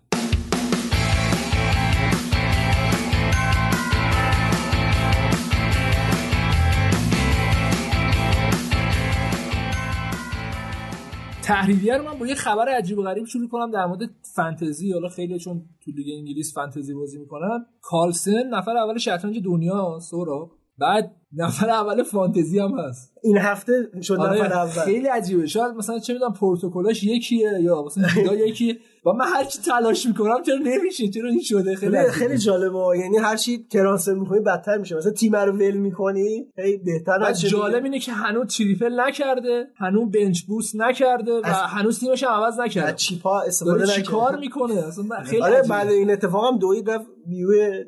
توییترش عوض کرد نفر اول فانتزی خیلی. عجیب بود و خبر بعدی این بودش که راجرز هم در مورد حالا وضعیت نقل و انتقالاتی لستر صحبت کرده گفته که رئیس باشگاه به من قول داده که تو ژانویه حداقل ما کسی رو نمیفروشیم حالا کسی رو بخریم یا نه جای بحث داره ولی فروش نه اتفاقا توی این قضیه یه سری صحبت هایی بودش که الان قرارداد جدید برای یه سری بازیکنهای لستر رو میزه مثل سویونجو و مثل مدیسون بعد ببینیم که اونا چیکار می‌کنن تمدید می‌کنن یا نه. احتمال داره اگه سهمیه چمپیونز لیگو بگیرن این دوتا بازیکن یا بازیکن دیگهشون حتی تمدیدم بکنن چون دیگه یه بازیکن می‌خواد چمپیونز لیگ بازی کنه که فرصتش پیش بیاد بهتر هم اینجا بمونن چون تیمش یه دسته واقعا. مدیسون که نباید تمدید کنیم می‌خواد بیاد منچستر باشه کلوپ هم صحبت کرده در مورد VAR و ازش پرسیده بودن که چرا بعد گلا خوشحالی نمی‌کنی؟ گفت والا من دوست دارم خوشحالی کنم ولی این استرس VAR انقدر زیاده که ترجیح میدم بعد از VAR خوشحالی کنم بعد بعد VAR هم خوشحالی می‌کنم. اون جو هم ازم خوابیده و یکم نقد داشته رو سرعت VAR دیگه. گفته والا من خوشحالی می‌کنم. بعد میگن نه و این داستانا خیلی پیش اومده. حالا شما سعودی مثلا کنار زمین اینا نمیدوه. مثلا اگه میدوید میره بعد یه گل معلوم می‌شد. این این حرفو میده با کی می‌زد؟ گواردیولا. واقعا یعنی از نظر وی آر و خوشحالی بعد گل حالا وی آری گواردیولا خیلی اذیت همین شد حالا با هر کی در مورد وی آر حرف می‌زنن میگن next year will be better. هم آره، دقیقاً گواردیولا همون گفت هم سولشایر یادمه گفت. فکر کنم سه چهار تا اپیزود قبل بود. یه آقای نیل سواربریک مسئول وی ای آر بود. گفت آقا من به وی آر هفت از ده میدم بعد تا فصل بعدم همه چی اوکی میشه خوب ده از ده و گل و ولول و پخر بازی بده و بازی بده. آقا چرا حاشیه درست؟ من هیچ وقت نگفتم اوزیل بازی بدی. حالا یه نکته دیگه بودش که آمارش بعدا در اومد شوت در درون چارچوب امسال لیگ برتر برای اوزیل یه دونه است برای بنفاستر هم یه دونه است که همین نشون میده که اصلا چه اتفاقی داره میفته حالا نمی‌دونم راست و دروغش اون کسی که این توییتو زده بود صحت و سقمش با اون گفته بودن که تو سال 2019 اوزیل اندازه ترشتگن پاس گل داده. ببین، یعنی آقای اوزیل شما دیگه واقعا برو به نظر من بشین خونه‌ات. آره اگه بخوام از نظر پاس گلی مقایسه کنیم خب بیا از نظر پاس گل مقایسه کنیم دیگه. خب ترشگن وضعش بهتره اوزیل. فرض کن. امیر حالا یه چیز جالب دیگه رابین ون پرسی در مورد میسن گرین‌وود گفته بوده که فکر کنم خیلی خوب بشه چون هر بازی داره سعی می‌کنه منو کپی کنه. پای چپم همه چیز منو می‌خواد کپی کنه. تکنیکم و نوع تموم کردنم. یا حالا فکر نکنم البته ولی خب خیلی- من خیلی حس دوگانه دارم نسبت به فهم پرسی قشنگ یه حالتی که هم آدم داره میخنده هم داره گریه می‌کنه دیدی؟ 90 درصد آرسنالی هم دوست آره داشته ولی دوستش دارم. حالا بحث بنفاستر شد یه اتفاق خیلی جالبی افتاده بود. یه شخص اینو از قول عموی باباش گفته بود. که آقا این بنده خدا 60 سال بازی واتفورد رو میره نگاه می‌کنه بعد مثل اینکه اومده تو پارکینگ استادیوم بعد ماشین کار نکرده. حالا دیگه با خوش گفته که اینم روشن نمیشه و پیاده داشته همین تو تاریکی می‌رفته به سمت خونهش بعد آقای بنفاستر که گلر واتفورد باشه وقتی با خانواده‌اش داشتن برمیگشتن به سمت منزل این آقا رو دیدن و سوارش کردن و کلی هم تحویلش گرفتن بردن خونه. مثل هم چون خیلی وضعیت ماشینی رو خراب بوده خونه یعنی چی؟ با من پیشنهاد می‌کنم خونه خودشون. نه. آخه سر وضعش مثل خیلی خراب بوده انقدر با روغن موغن اینا تو بدنش ریخته بوده دیگه بردن سرش تمیزش کردن. کردن. بعد بن فاستن بهش گفته که خیال راحت باشه برات بلیت فصلی می‌گیره و یکی گفته بود که آره دیگه چمپیونشیپ بری بلیت فصلی ارزون تره بعد امیر حالا یه چیز دیگه این که گفتن که منسیتی تا حد اکثر دو تا بازه نقل و انتقالاتی آینده می‌خواد دو تا center back بگیره دو تا دفاع آخر بگیره و نیتن آکه و کولیبالی لینک شده بودن به این تیم که جالب بگم. چلسی هم لینک شده. قیمت این دوتا یکیه تو ترانسفر مارکت. چنده؟ جفتشون 90 باورت میشه؟ آره و حالا نیتن آکه رو اگر دیگه سیتی بخ... داره چیکار می‌کنه نیتن آکه رو اگر سیتی بخواد بخره همون 70 80 میلیون اقلا باید بده ولی چلسی با 40 میلیون می‌تونه بخرتش چون بند خرید مجدد داره. آره این بحث رو رب بدم به یه خبرنگار معروف آقای دیوید اونشتن که توی رسانه جدید و تاسیس اتلتیک داره کار می‌کنه. خیلی هم خبرهای آرسنالی زیاده. نه کلا مجموعهشون مجموعه خیلی خوبیه خبرنگاره خیلی خوبی رفتن توش. گفته بود که راجبه یه سری خبرها گفته بود قرارداد جدیدی که یورگن کلوپ خب قراردادش تمدید کرده بود دیگه. گفته تو قرارداد جدیدش بند فسخی وجود نداره. اگر باشگاهی بهش علاقه من باشه باید رو در رو با لیورپول مذاکره کنه. یعنی مثل راجرز نیست که بند فسخ وجود داشته باشه پرداخت بکنن آزاد بشه. یکی هم در مورد یونایتد بود که گفته بودن داره با سالزبورگ مذاکره می‌کنه برای هالند و از این طرف هم لیورپول داره 7.5 میلیون بند آزادسازی مینامینو رو میده. که اونو بگیره. اونا میگن دیگه اومده هم آره اونم احتمال خیلی زیاد یک ژانویه مثل فنداک معرفی بشه. کردن؟ قیمت داری؟ یه بار دیگه تفاوت. تفاوت فوتبال آسیا دیگه همینجا مشخصه دیگه. مثلا یکی از ژاپن میره لیورپول یکی توی تاتنهام. مثلا بازیکن ما تو برایتون سکونشی نیمکت نشینه واقعا. توی مذاکره با هالند مثل اینکه قرار سولشایر هم نقش اصلی رو ایفا کنه. به هر حال جفتشون نروژیان و دیدیم دیگه تاثیر هموطن بودن و توی این انتقالا مثلا مربیش منچستر بوده اصلا توی آره، مولده. منچستر رونالدو رو که گرفت به خاطر کارلوس کروش بود. و در مورد پوگبا هم بگم که پوگبا خب هی میگن کی میاد دیشب یا پریشب عروسی برادر آقای پوگبا بوده چه رقصی هم می‌کرد این هم آقای ویدیوشو. می‌ذاریم تو کانال آره. و اصلا چجوری این بازیکن مصدومه خیلی.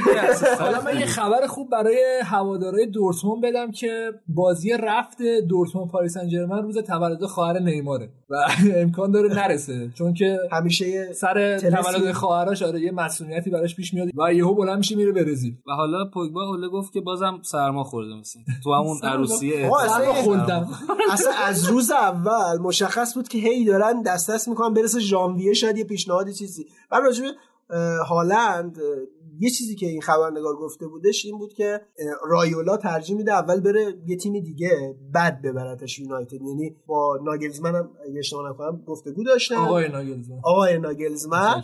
با اینا صحبت کردم بعد خیلی برام جالب بود. ما یه اسخایی باید ازش بکنیم. من چند تا اپیزود قبل گفتم آقا این اصلا انگلیسی بلد نیست بعد گفتم ما مذاکرمون با هالند اصلا انگلیسی برگزار شده. یعنی جفتمون نشستیم انگلیسی صحبت کردیم. خیلی گل و بلبل و آقا بیاییدش آرسنال اگر آره دوبار اگر هالند بره لایپزیگ فکر می‌کنم شاید منچستر دنبال تیم ورنر هم. دقیقاً این شایعش هم بود. 23 سالشه و خیلی هم آماده. خیلی آماده است بعد ادامه این خبرام آکه بود که حالا بچه‌ها گفتن 90 میلیون خود چلسی همونجوری که می‌بینید یه بندی داره که می‌تونه با 40 میلیون بخرتش ولی خب آکه الان 6 هفته مصدومه خب یعنی تا برگرده و تمرین بکنه و تو شرایط بازی قرار بگیره طول می‌کشه بعد یه بحثی بودش که این بند 40 میلیون پوندی بازخرید اگر امسال یعنی توی ژانویه استفاده نشه تو تابستون منقضی میشه برای چلسی هم. و باید ببینیم چیکار می‌کنن. چلسی یه سری گزینه ها داشت که همشون گزینه های فضایی هم و بعیده که توی ژانویه بخوان بازیکنای به این شکل بگیرن. چون مثلا سانچو بود که سانچو خیلی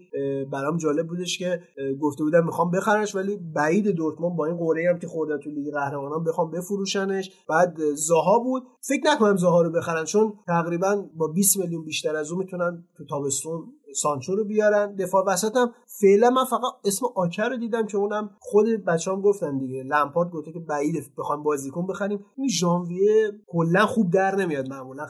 زیاد جالب نمیشه. جالب آره. نمیشه. همونطور که میدونیدم چند وقت اخیر حالا انگلیس درگیر انتخابات برلین هم گفته بود حتما شرکت کنید و اصطلاحا آیندهتون رو مشخص کنید. خیلی ها بهش نقد کرده بودن اصلا تو چیکاره بعد یه هشتگ یه هشتگ خیلی بدی هم برای بوریس. آره. آره این انتخابات بود بعد حزب محافظه کار رأی آورد و اینا قراره که تا 31 ژانویه برگزیت رو نهایی بکنن حالا این برگزیت چه تاثیری رو فوتبال داره خیلی مهمه آره حالا اگه واقعا دیگه و اینا شد باید این اونجوری صحبت اگه. تصویب بشه یه سری شایعه ها هست که میگن به شدت روی فوتبال انگلیس تاثیر می‌ذاره دو طرفه یعنی بازیکنهای لژیونر که خارج از انگلیس بازی می‌کنن مجبور میشن برگردن و تو لیگ خودشون مثل سانچو مثل بیل مثل تریپیر که بنده خدا تازه رفته. و بازیکنهای خارجی یا بین المللی که تو لیگ انگلیس هستن به احتمال خیلی زیاد یه ریزش عجیبی داشته باشیم و یه دونه خبر اومده بود اتفاقا که یکی از مسئولای یکی باشگاه گفته بود که الان اصلا هیچی معلوم نیست. ما اصلا هیچ خبری نداریم. ما الان می‌خوایم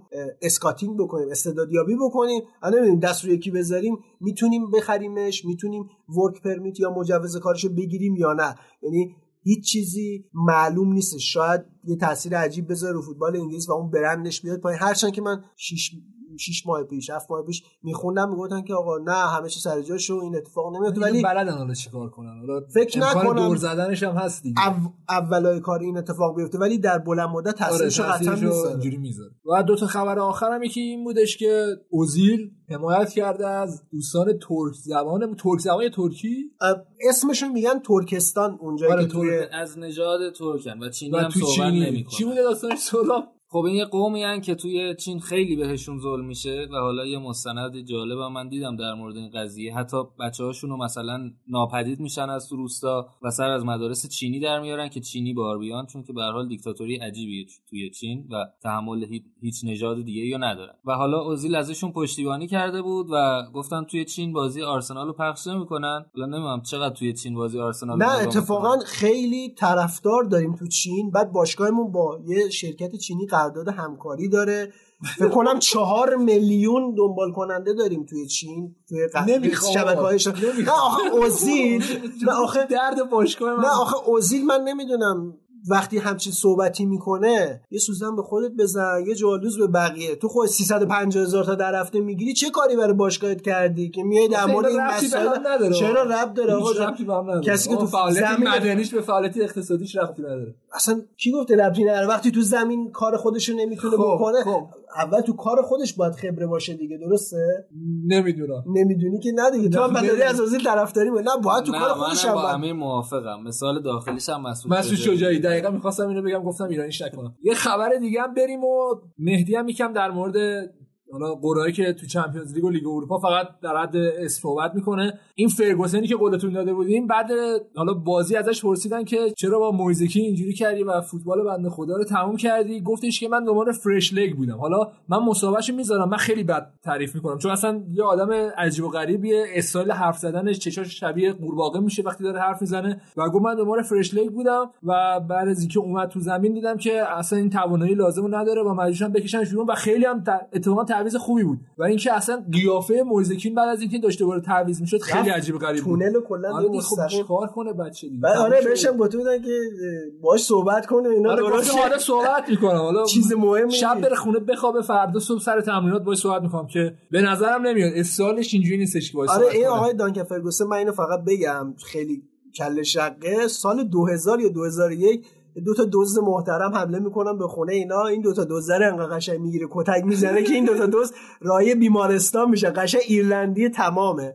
آقای دانکن فرگوسن. حالا همین الان یادم اومد یه خبر بدیم بعدش بدم میکروفونو به مهدی. اینجوری بودش که یه دونه لوگویی روی لباس آرسنال بود. آرسنال تنها تیمیه که تا حالا سقوط نکرده دست یک و این هفته صدومین سالی بود که آرسنال هر سال توی حالا لیگ برتر سطح اول فوتبال سطح. اول فوتبال داشت بازی می‌کرد. مثلا مثلا توی اسپانیا هم اتلتیکو این قابلیت داره هم رئال مادرید هم بارسا ولی توی لیگ انگلیس فقط آرسنال کم شد. که یه قرن. و 13 تا لیگ برده. تقریبا آمار 10 درصد 10 درصد بد نیست. از این جهت نگاه کنی واقعا بد نیست. وایسیم حالا یه ذره آره یکم دیگه بکنیم. وایس بعد بریم سراغ قرعه کشی ها که منچستر سیتی خورد به رئال مادرید تقابل قبلیشون هم توی نیمه نهایی سیل بوده. دو سه سال پیش با پیگرینی که تنها نیمه نهایی که سیتی رسیده بود همون بودش. آخرین تقابل پپ با تیم غیر از بارسلونا با بایر مونیخ بود که جلوی رئال توی آلیانس چهار تا خوردن. لیورپول هم با اتلتیکو باید بازی کنه. یه خورده بازی عجیب غریبی در میاد. یه تیم تمام هجومی در مقابل یه تیم تمام دفاعی. خیلی جالبه ها. دو تا انگلیسی خوردن به دو تا آلبانی از اون طرف دو تا انگلیسی دیگه خوردن به دو تا اسپانیایی. یعنی تقسیم شده قشنگ. آره جالبه. چلسی هم باید با بایرن بازی کنه. بایرن از لندن خیلی خاطرهای خوبی داره که نگم. حالا یه دونه سیل اونجا بردن تو ومبلی بارسا تاتنهام هم که دیگه مشخصه. چلسی هم مونیخ خاطر خیلی خوب داره که اونجا تک قهرمانی سیلش رو جشن گرفته. تقابل جالبیه. ولی جالبیه. جالب جالب تر از اون اینه که چجوری خط دفاع محترم چلسی می‌خواد لواندوفسکی رو بگیره. برای من خیلی آره. جالبه. و تاتنهام خورد به لایپزیگ که آقای ناگلزمن عزیز باید ببینیم که می‌تونه میگم من یک و نیم سال تقریبا دارم از ناگلزمن دفاع می‌کنم و امیدوارم دیگه بعد وقتشه دیگه. یک و نیم سال میوه بده. آره میوه بده و تاتنهامو بزنه ما یکم جیگرمون خنک. وقتی مورینیو با پورتو قهرمان اروپا شده ناگلزمن 16 سالش بود آره. آره، بازی برگشتم چون تو آلمانه یه خورده اصلا تو نگاه کن که ناگلزمن از مسی جوانتره و الان داره مربیگری می‌کنه. چقدرم خوبه. یه نگاه سریع هم به لیگ اروپا داشته باشیم. همون قرعه اول که در اومد ولورهمپتون بودش. با اسپانیول افتاد. اسپانیول تیم 20 لالیگا و فکر نکنم کار سختی داشته باشن. آرسنال خورد به المپیاکوس چرا واقعا؟ نه خب این تیم المپیاکوس آخه- Champions League ی ما بهش خوردیم تو آره. خب اون این منچستر هم دقیقا خورد به بروخه آره، بلژیک Champions البته حالا. نمی‌دونم بروخه درسته یا بروژ درسته ولی بروژ ب- ولی خب با هم سابقه بازی داره ما آخرین باری هم که بازی کردیم آقای ژیروی عزیز هتریک کرد. اتفاقا آخرین باری هم که منچستر با بروژ بازی کرد رونی هتریک کرد جلوی این تیم. حالا باید ببینیم که این چی میشه. جالب جفت تیم‌ها خوردن به تیمایی که از Champions League اومدن ولی قرعه تیم ایتالیا خود راحت‌تر بود. حالا هرچند که فکر نکنم آرسنال و منچستر یونایتد تا آقا دیگه در 8 مورد در مورد بروژ اولمپیاکوس می‌خواد نه دیگه. ناراحتی کنی. نه دیگه تا 8 حداقل من چرا جا ناراحت شدم؟ عزت نفس داشته باشی. عزت نفس هم چیز خوبیه که اصلا ما خیلی وقت شد انشالله که- امو آره. آرتتا انشالله درست می‌کنه. آره. کارو شروع شد پرچم آرتتا می‌بینم روزی که آرتتا زدی نه دیگه آقا نه من گفتم مثلا باید یه خورده ازش حمایت کنیم. گزینه اصلی من نیست. من همینجا می‌بینم. آقا کسی که باید بره اون روزش فرا برسه باید بره من. گزینم اصلا پوچتینو الان داره آرتتا. من؟ گزینم پوچتینو بود. قاضی باش من گزینم پوچتینو بود که حالا نشد دیگه حالا به گزینه توجه زیادی نکردم خب دیگه ببندیم این هفته انگلیس رو هم کامل لیگ رو بررسی کردیم هم تحریریه طبق روال گذشته هم نوید یه حرفای پایانی داره و بعدش هم بریم یه دونه موسیقی گوش بدیم از گروه آناتما که خیلی هم تو ایران معروفن حداقل ایرانیا خیلی دوستشون دارن و کلی هم طرفدار دارن و بیانیه برای ایرانیا میدن کلا گروه جالبی هم. بریم صحبت های رو گوش بدیم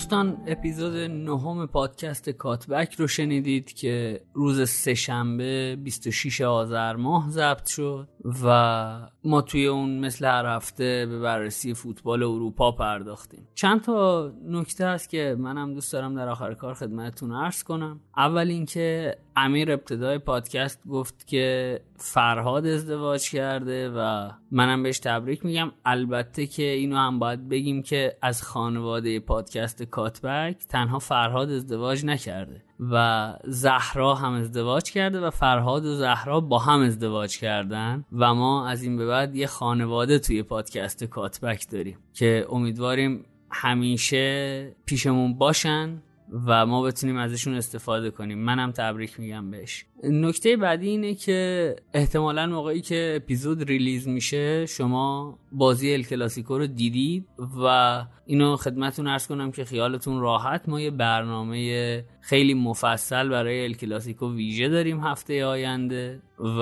ال کلاسیکو از دست ما در نمیره. مطمئن باشید. و یه نکته هم که دوست داشتم صادقانه باهاتون در میون بذارم اینه که واقعیت اینه که ما می‌دونیم که بعضی جاهای کارمون نقص داره و از تمام انتقاداتتون هم با آغوش باز استقبال می‌کنیم. اینی که آخر کار همیشه میگم بیرحمانه نقدمون کنید تعارف نیست و بیرحمانه نقد کنید به سبک همیشه هم باید خدمتتون عرض کنم که ما رو می‌تونید روی همه اپلیکیشن های پادگیر پیدا کنید. اعم از کست باکس اپل پادکست اسپاتیفای و هر اپلیکیشنی که ازش تا حالا پادکست گوش می‌دادید می‌تونید ما رو هم از اونجا بشنوید. البته که فایل اپیزود همزمان با پادگیرها توی تلگرام هم منتشر میشه که شما اگه دوست داشتید اونجا بتونید گوش بدید. اما توصیه ما شنیدن از اپ پادگیر و به خصوص کست باکس توی شبکه های اجتماعی هم که می‌تونید ما رو با آیدی هایی که خدمتتون عرض می‌کنم پیدا کنید. توی تلگرام و توییتر آدرس ما کات‌بک کست هست. C U T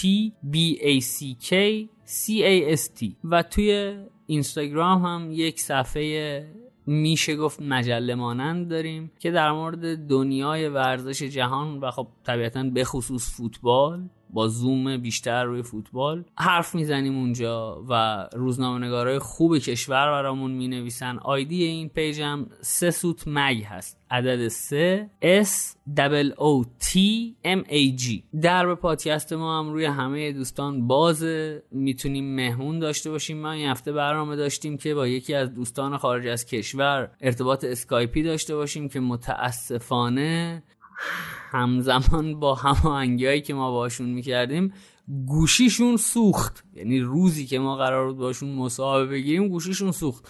و ما هم برای که توی انتشار اپیزود خلال ایجاد نشه این اپیزود رو بدون مهمون برگزار کردیم. اما اپیزود بعدی همونطور که گفتم لالیگای پرباری داریم و منتظر باشید که صداهایی به جز صدای ما رو توی اپیزود بشنوید. بزرگترین کمکی که می‌تونید به کاتبک بکنید اینه که اگر از محتوای ما راضی هستید یا به نظرتون قابل قبوله به دوستاتون معرفی کنید که اونا هم کاتبک رو گوش بدن و خانواده ما روز به روز بزرگتر بشه خیلی مخلصیم. بیرحمانه نقدمون کنید. مواظب خودتونم باشید. خدا نگهدار.